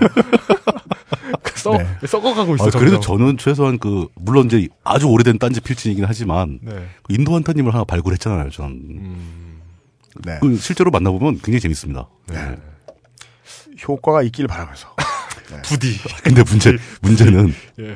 일월 구일 그날이 민주노총에서 얘기한 이차 총파업 데이입니다. 그렇죠. 어, 아, 그게 그러네. 예정대로 갑니까? 갈 겁니다. 궁금해요. 예정대로 간다고 그러는데 얼마 모일지 뭐 아직 그런 건 정확히 잘 모르겠는데 어쨌든 간에 좀 관심이 있으신 분들은 이 방송 나갈 때쯤이면은 어떻게 예. 할 건지 어느 정도 결론이 나겠네요. 결론이 나겠죠. 네. 예. 근데 그런 상황에서 만약에 겹친다면 네. 그냥 눈물을 머금고 네. 시청 앞으로 가시길 제가 권하겠습니다. 그 행사를 취소하실 생각은 없으시고? 아니, 그 행사는 악랄하게 해야죠. 네. 아, 예. 그러시답니다. 예, 알겠습니다. 어. 그리고 마지막으로 일월 십사일 화요일이네요. 네. 그러면은 다음 주에 소개해드리겠습니다. 아 그럴래요? 네. 네. 네. 알겠습니다. 네. 음, 지난번 파업 때는 마사오님이 공개 방송하지 않았나요? 그랬죠. 마, 마사오님? 그날 그랬던 것 같은데요. 아, 어. 토요일 날. 우리 왜 이러나 모르겠어요. 아, 그, 그 아브나인이 온 거. 네. 네. 어. 앞으로 제가 단단히 단속시키겠습니다. 네. 네. 큰 행사가 외부에 있을 때는, 네. 네. 사람들이 모여야 하는 날이 있을 때는. 함부로 자기 장사 못하게 하겠다. 아, 그때 네. 그게 벙커원 일정이 너무 빡빡해가지고 네. 벙커원의 일정이 한번 잡히면은 네, 못 빼죠. 미, 미루거나 뺄 수가 없어요. 예전에는 아무 때나 막 밀었댔는데 얘네는 그냥 막 뺐다 넣었다 해도 되는데 요즘 너무 바빠가지고 뭐 이렇게 맞아. 바쁜지 몰라. 우리 녹음하러 왔더니 저기 바깥에서 막 사람들이 박수치고 말이야. 네. 노래 부르고. 그래도 이제는 밖에서 행사할 때 여기서 녹음도 따로 할 수 있게 되고. 그건 그래요. 어, 점점 더 복합 문화 컴플렉스 딴지 미디어 센터에서 전해드린. 아 근데 돈은 어디서 넣어서 자꾸 저렇게 시설을 개비한대요? 저도 그게 이상해요. 무슨 밖에 막 콘솔도 막 새로 만들고 막 그랬더라고요. 저게요. 예. 원래 그냥 이렇게 해서 이렇게 안에 선 깔고 장비 갖추고 뭐 하고 손도 비싸잖아요. 길게 어, 들어가니까. 예. 하고 저 스피커 새로 하고 그냥 하면은 한 뭐 천오백에서 이천만 원 정도까지 된대요. 모터는 천단인데. 근데 예. 오백에 했대요. 따라서 곧 자빠진다. 야매로 남이 쓰던, 쓰다 저, 버린 거 주워왔나. 저봐, 여기, 여기 농무실 문도, 그러니까 밀면 열려요. 쓱 열려요. 염력이 있는 거 아니야, 이 형이? 아, 밀면 열리니까 아까 난데없이 주진우 기자가 뛰어들어오고 우리는 네. 일제히. 쉣! 하여간, 예, 뭔가 초근 목피로 만들어 놓은 시설 안에서. 예. 전해드린. 이천십사년의 첫 번째, 예순세 번째, 그것은 알기 싫다 시간이었습니다. 아, 진짜. 진짜 새해다. 이 방송하면서 새해를 두 번 맞네요. 이제 세 번 맞게 되겠네요. 아, 네 번 맞았죠. 구정이. 아, 구정이 된다. 자꾸 왜 구태야 나. 아, 설날. 네. 설날. 옛날에 뭐라 그랬지? 민속의 날. 난 그게 최악이었어. 근데, 근데 설 세다 할 때, 네. 오해예요?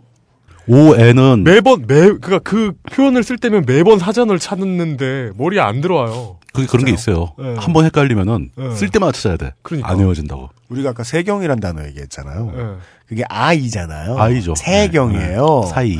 근데 오, 그걸 음. 어이라고 알고 있는 사람들이 진짜 많아요. 그건 그건 신세경 덕분이지. 그래요? 세경은 그냥 네. 좁은 길 뭐 이런 네. 뜻이. 맞아요. 네. 그렇구나. 아 예. 진짜 이게. 이것도 디지털 건망증이라고 해야 되나? 진짜, 진짜 이게 맞춤법 검사도 다 되고 그러니까. 그냥 무식한 거야. 야, 이때, 이.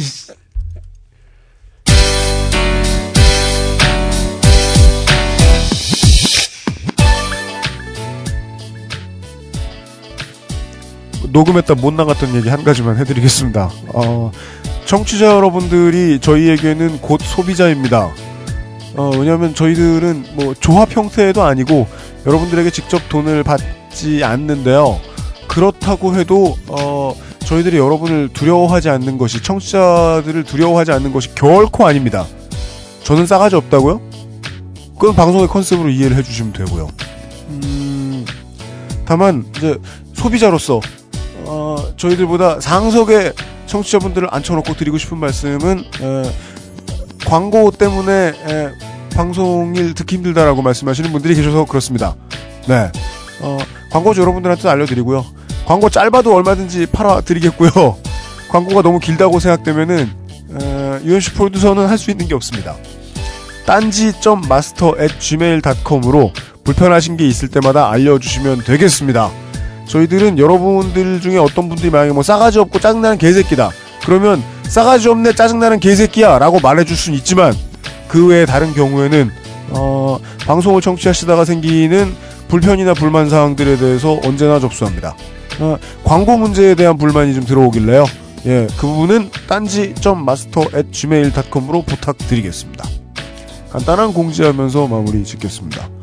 어, 미세먼지 진짜 조심하십시오. 다음 주까지는 제 목소리로 해서 나오겠습니다. 유현식 프로듀서였습니다.